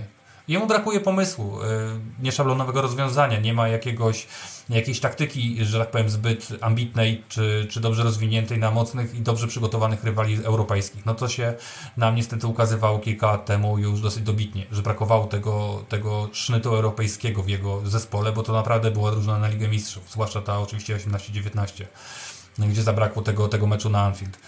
E, no ale jeżeli ale chodzi co? o takie... E, jeżeli mhm. chodzi o Atletik, to wydaje mi się, że akurat to jest super środowisko właśnie dla, dla Valverde pod tym kątem. No to jest jego naturalne środowisko w ogóle, żeby było śmieszne, no, prawda? o to chodzi, bo wiesz, w Barcelonie oczekują od niego, oczekiwano od niego i sukcesów, i stylu, i wykorzystania Messiego, Suareza i tak dalej. I no nie ukrywajmy, że w pewnym momencie, mimo dobrych wyników, to go przerosło. Natomiast tutaj, tak jak mówisz, on może sobie pracować w jakimś na tyle wygodnym i swobodnym środowisku, że gdzieś mieszcząc się w okolicy tego czwartego, piątego, być może trzeciego miejsca w lidze hiszpańskiej, po prostu swoimi narzędziami buduje świetną drużynę i pewnie nie jest to wystarczająco, żeby wbić się na pierwsze czy drugie miejsce. Nie sądzę, żeby tak było w najbliższym czasie i pod Valverde, ale no, jak, jakby się ulokowali na trzeciej pozycji, to pełne, pełne brawa dla Valverde, bo też dla mnie zawsze Atletik był taką drużyną bardziej turniejową i stąd te, te, powiedzmy relatywnie lepsze wyniki w Copa del Rey. W lidze potrafili spaść niżej, ale sezon ratowali jakimś pucharkiem, jakimś dojściem do finału, dobrym półfinałem i tak dalej. I wydaje mi się, że przeniesienie tego na, na system ligowy jest, no, tak jak mówimy, w pełni zasłużone gratulacje dla Valverde. To znaczy, no, wiesz co, no, trochę się zgodzę z tym, co powiedziałeś i, i trochę mniej, bo Pamiętajmy, że gdy Valverde był trenerem Barcelony, to oczekiwania były bardzo wysokie, ale to dlatego one były wysokie, bo drużyna była bardzo dobra. To nie było oczekiwanie dlatego, że to Barcelona, tylko to dlatego, że to była mocna Barcelona. To była Barcelona, która przez 36 kolejek nie przegrywała w lidze. To była Barcelona, która kończyła e, sezon Realowi w grudniu. To była drużyna, która y, zdobyła dwa tytuły mistrza, jeden po drugim i w ogóle y, nie było wiadomo, czy zwrócili na to uwagę, bo mieliśmy zupełnie, zupełnie inne cele. My się wtedy wywaliliśmy w Europie, w półfinałach, ćwierćfinałach, to się zgadza. No ale zobaczcie, gdzie jesteśmy w tym momencie. Valverde miał po prostu zadanie dla siebie za trudne, ale gdyby on był na tym teraz w Barcelonie, to to zadanie, żeby być Europy, potęgą w skali Hiszpanii, to byłoby według mnie w jego zasięgu, bo on tymi kadrami umie zarządzać. On umie te grupy budować, e, bo on ma doświadczenie, on ma warsztat. I ja wcale nie twierdzę, że z Valverde też byłem, też, też pobierałem jego zwolnienie, ale tylko dlatego, że wtedy Barcelona miała inne cele. Wtedy Barcelona miała walczyć o Ligę Mistrzów. My nie jesteśmy teraz na etapie Barcelona walka o Ligę Mistrzów. Jesteśmy Barcelona walka no dosłownie o top 3, top 2. Podania no, na wolne pole. Żeby o coś... No ale trochę do tego się sprowadza. Nasze oczekiwania tak nisko upadły, że my zaczynamy teraz doceniać Valverde, nie pamiętając jaką wtedy mieliśmy drużynę. I, mhm. i wtedy Valverde był dla tej drużyny e, trenerem być może o zbyt małej jakości na tamten czas. Ale na teraz w Barcelonie, do tej Barcelony, którą oglądamy na co dzień, to Valverde byłby na pewno lepszym trenerem niż, niż Xavi. Bo Xavi nie wprowadzi żadnych rozwiązań ofensywnych, nie sprawił, że gramy ładniej, gramy brzydziej. Gramy najbrzydziej prawdopodobnie, odkąd ja w ogóle pamiętam. Ja, nie ja już nawet sobie nie potrafię wyobrazić trenera pod wodzą, którego nawet choćby przez miesiąc graliśmy gorszą piłkę niż u Czawiego. Bo nawet u Kumana miałem wrażenie, to lepiej się kręciło. Może y, nie było takie sympatyczne, nikt się po ramionach nie klepiał, ale dla mnie Czawi powoli staje się Kumanem. I będzie dokładnie ta sama sytuacja. Jeszcze miesiąc, dwa do końca roku, do końca sezonu. I dojdzie do tego, że piłkarz legenda. Ja na szczęście z Kumanem nie miałem aż tak, bo, bo ja Kumana nie mogłem oglądać jeszcze tyle w Barcelonie, bo po prostu jestem troszeczkę za młody, mimo wszystko. E, natomiast e, Czawiego całą karierę w Barcelonie oglądałem i dojdziemy do punktu, w którym ja przestanę go lubić jako piłkarza. Bo ja powoli to przestaję móc ja na niego patrzeć i go słuchać. na tyle a ja zaczynam, a mi się to zaciera. A mi się to, a mi się to zaciera, bo gdyby on nie miał wyniku, nie robił wyników i y, Barcelona byłaby kiepska, ale widziałbym przynajmniej to, że on próbuje zaimplementować system gry, który niejako jest sztandarem, też o tym rozmawialiśmy, y, to ja bym to doceniał i liczył na to, że to po prostu się ruszy w pewnym momencie. A kiedy on, to co on oferuje, to jest najobrzydliwszy futbol, który często nawet e, na poziomie Beniaminków urągał klubom,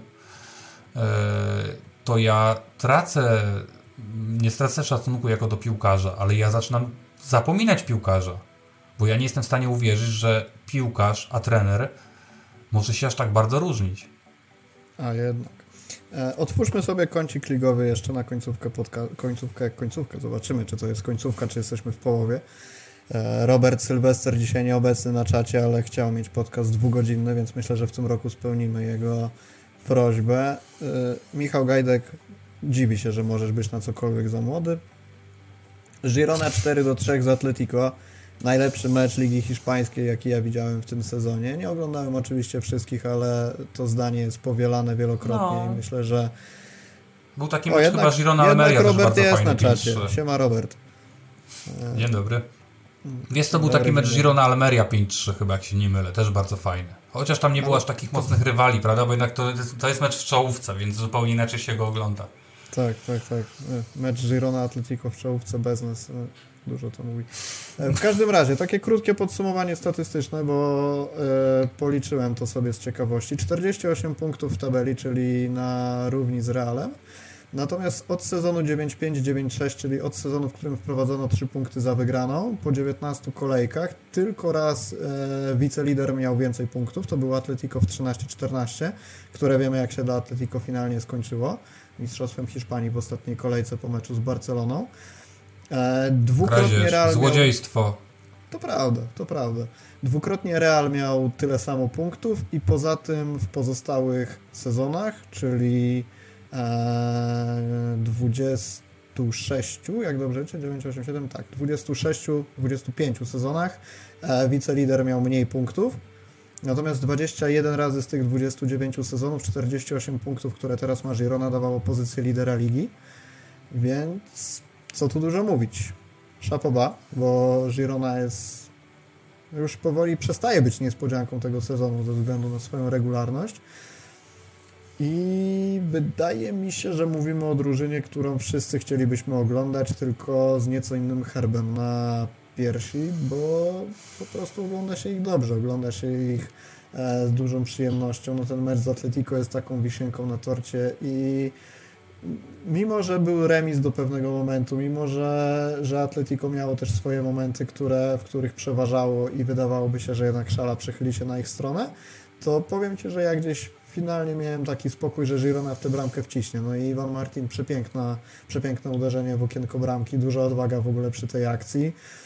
I y, nie chcąc już omawiać całego spotkania, bo pewnie zajęłoby no, nam to długo, ale mówiliśmy sobie e, o jedenastkach sezonu i gdybyśmy sobie utrudnili zadanie i spróbowali ułożyć najlepszą jedenastkę tej pierwszej rundy w Hiszpanii, ale przyjęli zasadę, że w tej jedenastce może się znaleźć tylko jeden piłkarz danej drużyny, to kogo wybrałbyś z Girony? Bo wiesz, robi się ten problem, że okej, okay, na przykład Aleix Garcia gra dobry sezon, ale gdzieś na jego pozycji Chyba Miguela.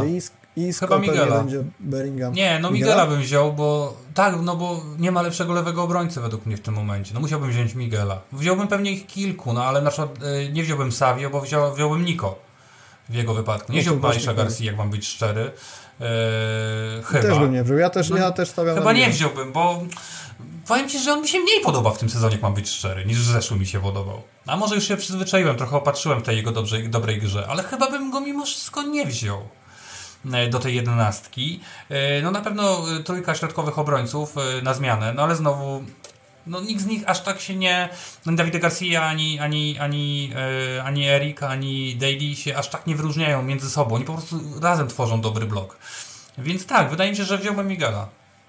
A nie masz No może do wbyka jeszcze, kurde, no do wbyka jeszcze mógłbym wziąć. Też no najlepsza dziewiątka tego sezonu.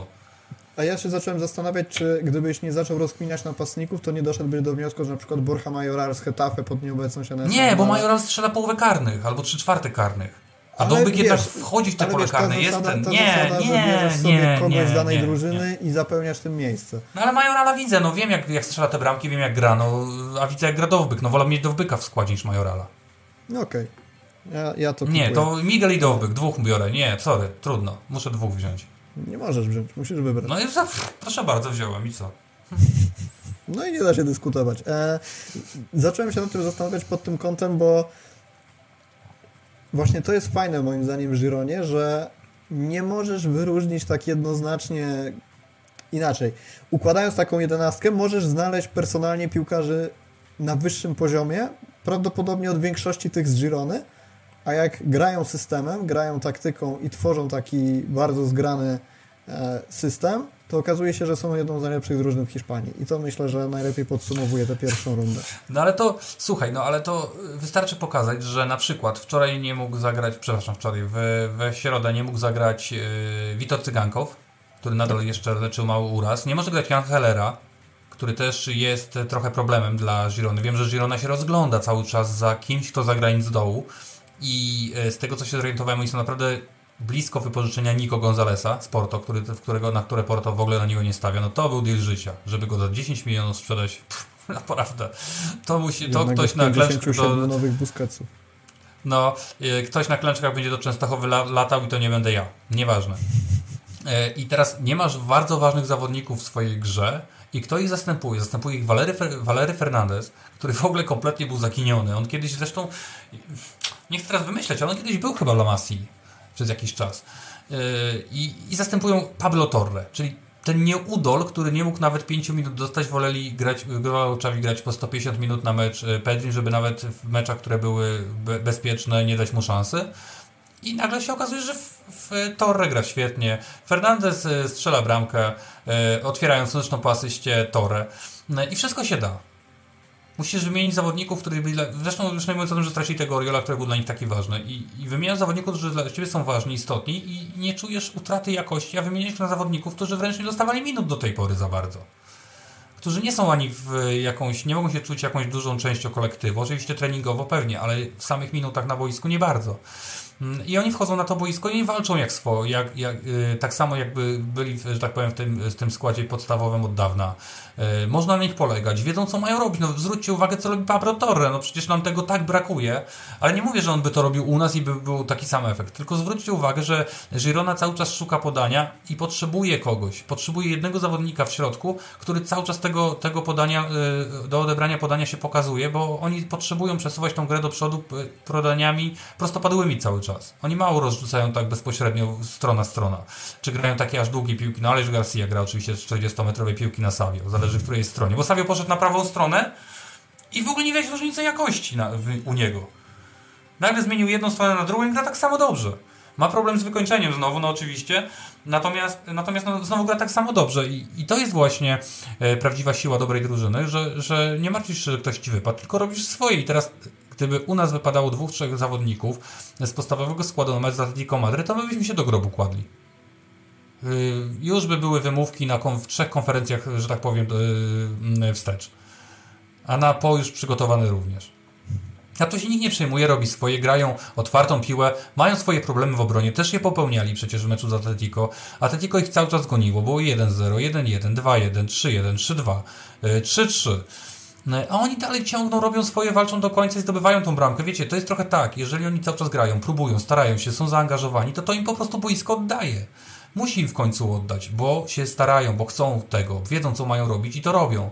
Yy, I wiadomo, że nie zawsze się uda, są gorsze mecze, są lepsze mecze, natomiast oby im się to udawało, bo no po prostu na to zasługują. A jak my gramy kompletnie odwrotność, to znaczy nie wiemy co mamy robić, robimy to nie, wi to nie wiadomo co robimy źle, E, gramy źle indywidualnie i drużynowo, jesteśmy niezaangażowani, machamy rękami, spuszczamy głowę, a potem na konferencjach jesteśmy z trenerem, postaramy się, że będzie lepiej. No to, no nie wiem, no jakby z dzieciakami jakimiś rozmawiać, postaracie się. Nie macie postaracie, tylko jesteście zawodowymi piłkarzami, co mają po 20, 30 czy nawet 35 lat. Zarabiacie 20, dziesiątki 30, milionów 30, euro. milionów euro pensji. No dokładnie, no i oni może się postarają, wdadzą z siebie wszystko. No urna, no jasne, że dacie się wszystko, no to chyba to jest wasz psi obowiązek, żeby tak było. Będziemy ciężko pracować i to się więcej nie powtórzy. No, to już nie chodzi o gadanie, powiem Ci tak. W Barcelonie mówi tylko boisko. Ja osobiście nie słucham żadnego piłkarza, czy go lubię, czy go nie lubię. Nie słucham trenera, nie słucham sztabu, nie słucham laporty. Nic mnie nie obchodzi, co oni mówią. Bo jak będę chciał posłuchać, to sobie podcast włączę, czyjś, nie swój. Albo pójdę sobie na, na wykład, posłuchać kogoś mądrzejszego. A ja już nie potrzebuję ich gadania. Ja potrzebuję, żeby na boisku pokazali, a nie w prasie mówili, bo to mówienie do niczego nas yy, nie przybliża. Dlatego rzadko mi się zdarza przywiązywać jakąś szczególną wagę do konferencji prasowych i do tych wszystkich Ale mówię nie tylko o konferencjach, mówię o wszystkim. E, mówię o postach, mówię o zdjęciach, mówię o jakichś tam Instagramach, yy, pierdółkach, srukach, co Witor Roque zjadł dzisiaj na obiad, czy miał jeden kurczak, czy miał dwa kurczaki. Super, A wspaniale, niech je cztery bardzo patriotyczne polskie danie wciągnął, także... E, może no tak, to też prawda w sumie. Buraczków tam nawalił, tak. No ale super, no, tylko to wszystko jest nieistotne.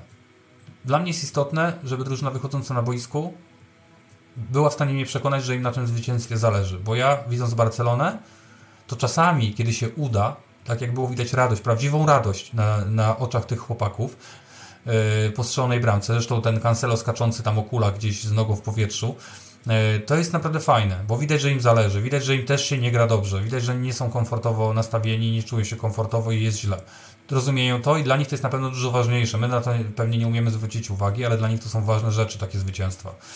E, no natomiast czas po prostu pokazać, no, że ma się Wiadomo, tu o, i tam też na dole, dokładnie.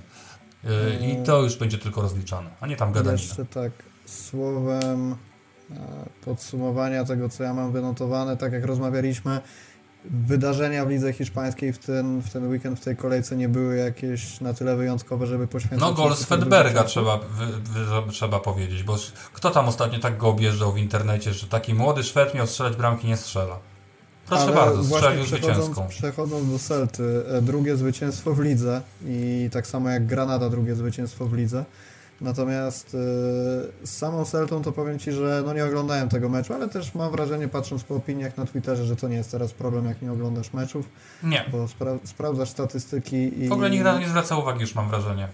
i, i wypisujesz, co ci, co ci się trafi. Natomiast rzeczywiście ja tego meczu Celty nie oglądałem, oglądałem skrót i zupełnie przez przypadek jedna rzecz mi wpadła w oko, taka myślę warta też przytoczenia, bo rozliczaliśmy współczynnik XG dwa tygodnie temu ja sobie sprawdziłem inny wskaźnik, chyba nie można go nazwać współczynnikiem, nazywa się na stronie FBRF e, akcje prowadzące do oddania strzału. Po angielsku skrót jest SCA.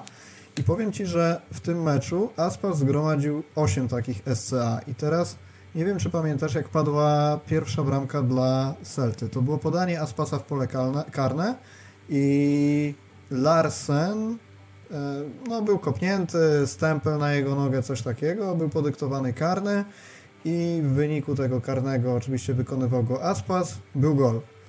I teraz to podanie, które Aspas zanotował do Larsena przed gwizdnięciem karnego jest podyktowane jako udział przy akcji prowadzącej do oddania strzału.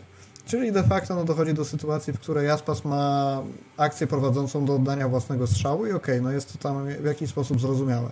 Przy czym przy drugiej akcji tej Svedberga, o której ty mówisz, piłkę do niego taką bardzo ładną po posyła bodajże Luca de la Torre. I to jest takie kilkanaście, kilkadziesiąt metrów ładnego, prostopadłego podania, po którym Svedberg omija bramkarza i strzela do pustej bramki. I z kolei w tej sytuacji Luca de la Torre nie ma, zaliczonego, nie ma zaliczonej akcji prowadzącej do oddania strzału. Czyli podsumowując, lepiej jest podać piłkę z punktu widzenia statystycznego do napastnika w polu karnym, po którym jest faul, po którym go wykonujesz, bo to się liczy jako akcja prowadząca do oddania strzału, a piękne prostopadłe podanie otwierające drogę do bramki napastnikowi już do tego SCA się nie liczy i zwróciłem na to uwagę, bo ja sam często korzystałem z tego parametru i wiesz, SCA, akcje prowadzące do oddania strzału, akcje prowadzące do zdobycia gola i tak dalej. Zastanawiam się, ile takich e, sytuacji miało miejsce wcześniej, bo być może, ja pamiętam, że Alejsza Garcia bardzo propsowałem z uwagi na ten parametr, natomiast jakby skala tego, co on generował była na tyle duża, że zyskuje to pewnego rodzaju wiarygodność, ale zastanawiam się na przykład, jak porównujemy sobie na przestrzeni jednego meczu, bez oglądania go, że na przykład jeden tam zawodnik miał pięć okazji, pięć stworzonych szans do oddania strzała, drugi trzy, to na ile rzeczywiście oglądając spotkanie jest to wartościowe? Na, na ile na przykład nie uznawane są takie ładne, prostopadłe podania? I no, też jako przestroga ku samemu sobie zamierzam to trochę bardziej śledzić, bo powiem Ci, że to, co się wydarzyło z punktu widzenia statystycznego w meczu Celta Betis bardzo mnie zszokowało. Jak można takiej okazji, takiego podania de la Torre nie uznać jako akcja prowadząca do oddania strzału? No właśnie i, i dlatego przestrzegaliśmy tu już nieraz, że statystyki są uzupełnieniem do obserwacji, bo jeśli my wyciągamy suche statystyki albo używamy ich na przykład w internecie bardzo chętnie, do mm, przeciągania liny na swoją stronę, żeby ta prawda była bardziej mojsza niż twojsza, e, to musimy pamiętać o tym, że czasem ktoś powie ci sprawdzam. Mm, I z reguły, jak ktoś tak mówi, to dostaje wyśmiany, albo dostaje kilka, e, albo dostaje kilka, kilka obelg, bo prawda jest taka, że ludzie, którzy oglądają mecze i gdzieś starają się tą piłkę zrozumieć, są w stanie ocenić, jaki zawodnik jest korzystny dla zagrania, są korzystne, który zawodnik się przydał, który się nie przydał i bardzo często jest tak, że te statystyki, które, e, którymi gdzieś ludzie kierują się wręcz, wydając opinie, często nie oglądając tych spotkań. To, to, są ograniczone ilości możliwości, że tak powiem. No ja też nie jestem w stanie oglądać wszystkich spotkań La Liga. Oglądam je obecnie, staram się 3-4 obejrzeć. Nie obejrzę 6 czy 7, bo nie będę miał na to czasu, więc muszę to jakoś tam po sobie podzielić. E, e, I, i, właśnie będzie, będzie ktoś wydawał opinię na bazie takiej statystyki, to, to po prostu kompletnie nie, nie zrozumie e, tego, o czym na przykład my tutaj mówimy. Czyli, że te statystyki to są fajne rzeczy, jeśli się oglądało mecz. Jeśli się go nie oglądało, to one są zbędne. Bo do niczego, o niczym nie powiedzą. I to mamy Sergi, mamy Sergi Roberto w, w ostatnich dwóch meczach Strzelił dwie bramki i zaliczył asystę. Oba mecze wygrane. No i jak byś ocenił te dwa mecze? Zajebiście, świetny piłkarz, fantastyczny. Każdy by chciał mieć takiego zawodnika, co ci robi trzy punkty na dwa mecze i akurat wtedy, kiedy jesteś bez formy i masz problemy, jeszcze do tego wygrywasz jedną bramką.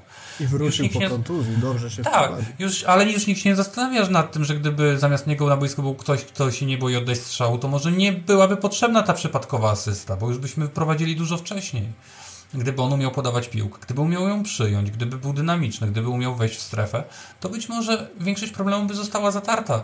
I to, że on coś zrobił, nie byłoby bez znaczenia. Dlatego właśnie no, trzeba te mecze zwyczajnie oglądać i wyciągać wnioski, oceniać je, mm, bo na bazie takiej statystyki, jakiejkolwiek, no ty już poruszasz, Rafał, statystyki no bardzo zaawansowane, które które już głębiej wchodzą e, w te rozgrywki. Natomiast no, my nawet na bazie tych najprostszych bramek i asyst e, podejmujemy wszystkie decyzje. No, nie oszukujmy się, no ludzie. Na boisku no ale, no, ale Hetafe, tak? wiecie, no, no, dokładnie, no, o, na przykład, prawda? Ktoś ostatnio widziałem trzy czerwone kartki Hetafe. Mówię, kurna, oglądałem ten mecz, mówię, gdzie te kartki? No trudno, mówię, dobra. Może coś, może coś strzeliłem, a to się okazuje, że ktoś dostał kartkę jeszcze przed rozpoczęciem meczu na ławce. No, wiecie, no. Każdy się może pomylić, no ale to wtedy właśnie pokazuje, no kto te mecze ogląda, kto tych meczów, e, meczów nie ogląda. No i, i jeżeli, e, jeżeli. O, właśnie, to wam od razu powiem, bo też trochę się ze mnie śmiano. A propos właśnie meczu Hetafe i trzech czerwonych kartek, które faktycznie były dwie. Wiecie, że e, Federacja, Komisja Ligi się nie przychyliła do wniosku sędziego z boiska? Chyba y, to był Figueroa Vasquez, nie, wczoraj był Figueroa Vasquez, a to był Figueroa Rocha, no jasne. Nie przechylił się y, RFFF, czy tam CTA y, do wniosku i uznano, że to fuck you, chociaż mhm. ja tam widziałem fuck you prick, no to, to, to, to byłaby obelga po angielsku, bo prick to taki trochę dziad. No, już, już jesteśmy zdemonetyzowani na YouTubie dzięki tobie, o, no już mów dalej, dokończ, dokończ. No nic, trudno, to, to, to dołożę do siebie, od siebie te 14 groszy. I, yy, i sędziowie komitetu uznali, że Mason Greenwood nie podlega dodatkowej karze. Czyli czerwona kartka zostanie utrzymana, tak, ale nie będzie tutaj e, dodatkowej kary za obrazę sędziego, czyli w, czyli komisja stanęła po stronie zawodnika w tej sytuacji. Mhm. E, więc to też dosyć ciekawy wątek. Rzadko się to zdarza, bo to jest się generalnie przyznanie do błędu, a to naprawdę no naprawdę rzadko się zdarza w naszej lidze, warto o tym pamiętać. Oczywiście pewnie dla, zdarzyło się to akurat dlatego, że był to mecz, który nikogo nie obchodził yy, i prawdopodobnie nikt o tym nie będzie mówił, dlatego ja wspomniałem yy, o tym. Yy, no, tyle. Oglądajcie mecze, statystyki są ciekawe, ale o, właśnie. No I to jest właśnie taka gadanie o statystykach. I teraz najlepszym strzelcem w 2023 roku był Cristiano Ronaldo, tak? Rzekomo. Bo strzelał bramki dla Arabii Saudyjskiej. Żadnej bramki w top 5 lig europejskich. To ja wam zdradzę sekret, że w Indiach jest taki chłopak, co strzelił ich 67 w tym roku, 2023. Jakoś nikomu się nie chciało tego szukać. Mi się zachciało. E, nikomu się nie chciało tego szukać jakoś i to właśnie jest granie tylko i wyłącznie liczbami. To jest właśnie doprowadza do takiej sytuacji, kiedy my w Europie, gdzie naprawdę no, możemy sobie żartować, możemy się kłócić, no ale chyba zdajemy sobie sprawę, że piłka w Europie w to ligach top 5, top 7, top 8 to jest najlepsza piłka, jaka może być tylko grana i z reguły żadna liga nie jest nawet w stanie blisko stanąć poziomem tych lig to my nagle z tej ligi 40 bierzemy gościa, bo tylko dlatego, że ma nazwisko e, i próbujemy udowodnić, że to jest ważne wydarzenie, że on strzelił tych bramek tam i 54 chyba dokładnie. Super. Tylko to jest właśnie gra liczbami, to jest gra bez obserwacji. Bo jak ten chłop był tutaj, to nie był w stanie nikomu strzelić bramki. Yy, więc przestrzegam i apeluję do tego, żebyśmy po prostu oglądali mecze i wtedy o nich rozmawiali a jak ich nie oglądamy, to można siedzieć cicho po prostu. Jest taka magiczna, jest taki magiczny sposób, można się po prostu nie odzywać, jak się nie ma nic do powiedzenia. Można, ale niewielu to stosuje.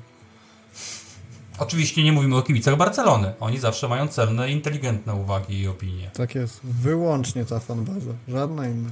No i jeszcze nie, nie, oczywiście, oczywiście fanbaza Girony. Katalońskie fanbazy takie są. A.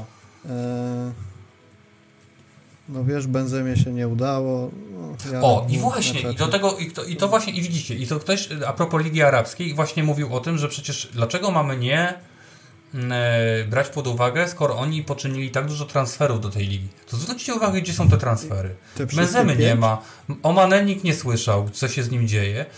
E, Neymar zrezygnował z gry w ogóle. Gabri Veiga nasz, to ja nie wiem w końcu. Może mu się uda jakieś wypożyczenie zrobić. Prawda jest taka, że największym rywalem Cristiano Ronaldo w tej lidze jest y, Aleksander Mitrowicz i wcale tak daleko od tego Ronaldo nie odstaje. Bo tam są 3-4 gole różnicy między nimi. Więc y, no, nie wiem po co to żeśmy zeszli na temat y, Właśnie Ligi chciałem Arabskiej, powiedzieć, w sumie że nie wiem. Chodziło o te liczby, jak, chodziło o te suche liczby, wiesz. Zastanawiałem się przed chwilą, jak to się stało, że Untok z meczu z Las Palmas wpłynął na y, bardzo... Ten bardzo sam, kolor koszulek. Na, na Cristiano Ronaldo i, i gole w Lidze Arabskiej, ale z drugiej strony to w tym całym jakby sarkazmie, który teraz się owija wokół Ronaldo i jak to się komentuje i te jego, wiesz, wypowiedzi czy posty na Instagramie, te śmiejące się minki pod umówmy się, no zupełnie niesłuszną nominacją Messiego do nagrody dla najlepszego piłkarza 2023 roku, bo to też powinno być e, skrytykowane to ja znajduję w sobie jeszcze taką małą cząstkę, że my o tych gościach słyszymy, bo to jest kwestia tam jednego roku, dwóch lat, oni skończą kariery, będzie cicho i będziemy sobie tylko to wspominać, a jeszcze, jeszcze póki takie delikatne echo tego, tego wszystkiego mhm. dochodzi, to, to spoko, To znaczy, niech się ja gada. osobiście, ale wiesz, żeby tak yy, prawdę powiedzieć, to ja na przykład bardzo szanuję Cristiano Ronaldo to, że on potrafił pójść do takiej ligi, jako jej gwiazda i dawać siebie w niej maksa. Oczywiście, I się w niej starać. i to, to, to trzeba jest naprawdę, podkreślić. Tak. I trzeba przyznać, że to jest prawdziwy profesjonalizm, bo yy, wielu piłkarzy skorzystało w tym sezonie na tych arabskich pieniądzach i praktycznie o nikim tego nie można powiedzieć. O nikim. Yy, a Cristiano przyjechał, wziął pieniądze i wykonuje robotę. I to jest według mnie duży szacunek się należy, bo też było widać, nie wiem, Messiego w Miami, że też różnie było. Też różnie mu się chciało. Raz chciało, raz mniej. Mimo, że to jest na razie krótki, krótka próba, ale jednak można było takie odnieść wrażenie, że on to gra tam na pół gwizdka, a Ronaldo naprawdę się tam stara. I to mówię, to, to wydaje mi się zasługuje na szacunek. Ja w ogóle uważam, że cała ta sytuacja z Cristiano została dużo bardziej rozdmuchana przez jego kibiców niż przez samego Cristiano. Bo... bo ale tak jest z reguły, no. Ale niestety Cristiano też nie pomaga tym, że rozdmuchuje, rozdmuchują Tak. to też naj, najczęściej członkowie jego rodziny. Pozdrawiamy Katię Aveiro. Bardzo serdecznie. No nie wiem, czy mamy jeszcze do omówienia jakiś e, meczyk ligowy, coś, czy będziemy zmierzać do końca? Nie, ja tylko chciałem jeszcze powiedzieć, że w tym całym naszym bałaganie piłkarskim, e, jeżeli chodzi o sport, jest też duży bałagan, jeśli chodzi o biura. I ja wiem, że nam się tu często e, zdarza mówić o potencjalnych ruchach i transferach, o tym, kto go kupić, kogo sprzedać i tak dalej, dlaczego będziemy tacy wielcy i kiedy. Natomiast sytuacja według mnie zaczyna powoli być niepokojąca. Bo wszystkie ruchy, które udało się uczynić, oczywiście, które wzmacniają nasze finanse, niewiele zmieniły w faktycznej sytuacji naszego, naszej, naszego klubu. My nadal jesteśmy zadłużeni, nadal mamy te same kłopoty. Wszystkie te pieniądze spożytkowaliśmy na transfery, których tak naprawdę nie umiemy dobrze wykorzystać. Być może były zrobione za szybko i być może ze złym doradcą, nazwijmy to. E, Natomiast my ryzykujemy, czy to zostając trenerem, czy nie stawiając na już jakiś pomysł i nie prowadzenie projektu naprawdę w jakimś konkretnym kierunku, to my możemy naprawdę dużo więcej stracić, nam się wydaje. Bo ja mam wrażenie, że my czekamy tylko jako kibice, czy, czy, czy tutaj, czy na miejscu, czy w Katalonii, e, tylko na jakiś wielki powrót do Ligi Mistrzów, że my na to czekamy. A my nie na to czekamy. My czekamy na to, żeby klub był wreszcie rentowny, żeby mógł się e, e, rozwijać w normalnym tempie, żeby nie miał codziennie problemów. A my znowu ściągamy Witora Rokę. Miesiące mówiono o tym, że nawet nie zostanie podjęta próba ściągnięcia Witora Rokę, jeśli nie będzie gwarancji e, rejestracji w La Liga. I on przyjeżdża i nie ma tej gwarancji. I jak jest Vitor Roque zarejestrowany? Vitor Roque jest zarejestrowany na pół roku. Przypominam, że Gavi jest zarejestrowany decyzją sądu. I Nigo Martinez, jak się dowiedzieliśmy wczoraj po słowach Tebasa, jest zarejestrowany tylko na jeden rok. My jesteśmy finansowo w takim ogromnym czarnym zagłębieniu, miejscu. tak, że my chyba jeszcze sobie nie jesteśmy w stanie z tego zdawać sprawę i powiem Wam, że ostatnio tak trochę myślałem i ja osobiście wcale się nie zdziwię, jeśli latem będziemy próbowali sprzedać wychowanka. a obecnie mamy tylko dwóch możliwych na sprzedaż wychowanków, powiedzmy wychowanków, zawodników, za których, którzy nie są obciążeni amortyzacją w żaden sposób, a mają wysoką wartość. Jest to Pedri i Araujo. I jak mam być szczery, to jeżeli dalej te pozyskiwanie sponsorów ma wyglądać jak y, przepychanki z Libero, to ja bym się wcale nie zdziwił, gdyby powoli realną opcją byłoby sprzedanie kogoś wartościowego. Nie kogoś, kogo po prostu się chcemy pozbyć, tylko kogoś, kto ma dużą wartość i nie ma amortyzacji. A tacy zawodnicy to tylko wychowankowie w tym momencie. No, Czy po prostu zawodnicy przy, przychodzą. Okej, okay, no, no tak, rzeczywiście nie, nie, nie chcę, żeby to tak zabrzmiało. Chodzi mi o zawodników. Ale nie te wielomilionowe transfery, które tak. zwykle próbujemy potem wypychać. Tak, nie, nie chodzi tu o sprzedanie 40 milionów Rafinia. To nie o tym mówimy, mhm. bo 40 milionów Rafinia to do kasy klubów płynie 3 pewnie. Prawda? Tylko tu mówimy o ruchach, więc jeżeli ktoś się spodziewa transferów yy, na wakacje, które nam znowu dadzą jakąś nadzieję, to obawiam się, że Zubimendi, teraz... Juan Foyt, Aleix Garcia. Może ten Jul Julian Araujo może weźmy sobie, co tam. Ja lubię. Ale tak zmierzając, do, zmierzając do, do brzegu, yy, więc też uważam, że ryzykownym jest takie ślepe ufanie Czawiemu, bo możemy dojść do punktu, w którym będziemy musieli sprzedać kogoś ważnego, nie będziemy w stanie kupić nikogo jakościowego, naprawdę jakościowego. Bo oczywiście można mówić, że Gundogan świetny transfer, tylko my nie potrzebujemy już takich transferów. My potrzebujemy zawodników, którzy tu będą z nami przez wiele lat. Może to być jeden zawodnik rocznie, e, ale to muszą być zawodnicy, na których będziemy już tą Barcelonę zacząć budować wreszcie, bo my cały czas, nasze, nasi piłkarze, to są tacy piłkarze, którzy w każdej chwili mogą nam zniknąć. Lewy, Gundo, prawda, Inigo, no to są piłkarze, którzy pojawiają się i znikają. No Lewy przyjechał w pierwszym sezonie, w drugim go już nie ma. A my w drugim nie mamy przecież co zrobić, bo nie mamy napastnika, bo miał być lewy. Więc ciągniemy na szybko Witora Rokę wszystkimi siłami, jakimiś tymczasowymi rejestracjami, prawda? I będziemy teraz próbować się tak ratować, a za pół roku będzie kolejny ratunek. Dlatego mówię, ostrożnie, jeżeli chodzi o zaufanie Czawiemu, to już mówię do y, Joana Laporty, który też informował mnie, że regularnie słucha naszych podcastów.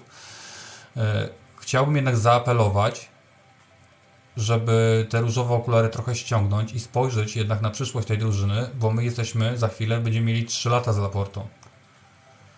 A nie ruszyliśmy się Faktycznie. ani o krok a ani o krok się nie ruszyliśmy. Ktoś powie, że zrobiliśmy transfer, więc mamy pieniądze, ale my nadal mamy długi, my nadal nie mamy operacyjnych pieniędzy. E, więc po trzech latach my jesteśmy w podobnym punkcie, plus minus. Wiadomo, udało się zdobyć mistrzostwo na przykład, jest wynik sportowy, super, ale tak generalnie, projektowo, e, kadrowo, bo cały czas te kadry przecież są niewiadome. To wszystko jest zawodnicy za, za darmo, podstarzali, e, z wysokimi pensjami rosnącymi zawodnicy, którzy są wypożyczeni, którzy się nie sprawdzają po 20 czy 30 meczach, albo przestają się sprawdzać. Więc, e, więc no ja przestrzegam. W zeszłym roku przestrzegałem przed Czawim, o tej porze roku. No teraz przestrzegam już przed Joanem Laportą, jak mam być szczery. Ciekawe, w jakim miejscu będziemy za rok. Mam nadzieję, że w lepszym. Mam nadzieję, że przy następnym podcaście będziemy w lepszym miejscu, dlatego powoli, powoli kończmy, żeby może. A następny podcast zrobimy po Superpucharze Hiszpanii. Po Superpucharze Hiszpanii? Po no tak. wygranym, czy po półfinale? Nie no, to jest... z tego co się orientuję, pierwszy mecz środa, czwartek. Jeśli przegramy z Osasuną w tej formie, to zrobimy go przed finałem. Bo myślę, że się uleje wtedy już. Bo tu już mamy puchar w grze. Puchar, Liga nie jest... Liga, Liga nie jest naszym pucharem w grze w tym momencie, a super puchar jest pucharem w grze i, i, i, i wydaje mi się, że na tym etapie no, po prostu taki mecz jest ważniejszy. I tym pozytywnym akcentem, że idziemy po wszystkie trofea i no, no po, po super puchar. Po wszystkie. Poczwórna korona, potem puchar Gampera i vamos. Dzięki bardzo, że byliście. E, widzę, widzę, że żyrafa za twoimi plecami dobrze się trzyma. Może krótka, może krótka porada dla hodowców żyraf w, w dużych miastach, jak przeżyć fajerwerki sylwestrowe. E, to tak, to jedna jest. Trzeba przede wszystkim dawać im jeść. E, trzeba im dawać jeść. Tutaj mają taki krzaczek, który rośnie na dworzu, a tutaj przychodzi tylko na zimę. Z niego liście coraz to znikają. To jest raz. Dwa, że żyrafy y, nie lubią nie mieć oparcia, bo szyje je bolą. Okay. Więc no musicie, musicie dbać, żeby te szyje nie były takie powginane, bo one lubią tak sobie zginać e, te szyje, ale jak na przykład śpią, to, to lubią mieć coś pod, pod, pod poduszką, pod szyją, ale tak po całej długości. Żeby nie tylko tak kawałek szyi był wygięty, tylko żeby, żeby cała szyja była równomiernie e, rozłożona. To jest ważne. Poza tym żerawki też potrafią tak spać, że sobie tak główkę chowają między nogi. Też lubią, tak? No w ogóle tak się składają dosyć. E, takie, takie poketowe są wtedy, dlatego mhm. mogą się akurat mieścić w salonie. Ale tak generalnie to t, lubią słoneczko, lubią trawkę, lubią liście, trzeba mieć drzewko, cała magia. Zresztą, Prosta sprawa. Tak, to dosyć, tak, to nie jest skomplikowane akurat. Dużo trudniej jest z tygrysami. Robert Sylwester pisze na czacie, że odda 3-metrową palmę i pisze serio. Może ktoś z waszych znajomych ma oranżerię. Słuchajcie, pierwszy podcast w tym roku chciałbym oficjalnie zakończyć ogłoszeniem, że Robert ma do oddania 3-metrową palmę, więc jeżeli ktoś z Was chciałby 3-metrową palmę, bo akurat takiej potrzebuje, bądź z okazji, nie wiem, walentynek chciałby swojemu partnerowi bądź swojej partnerce wręczyć zamiast tulipanów 3-metrową palmę, walcie na redakcyjnego maila, piszcie to w komentarzach, oznaczajcie nas na Twitterze, my to ogarniemy. Kończymy, bo lepiej już dzisiaj nie będzie. Dzięki. Dzięki, do zobaczenia.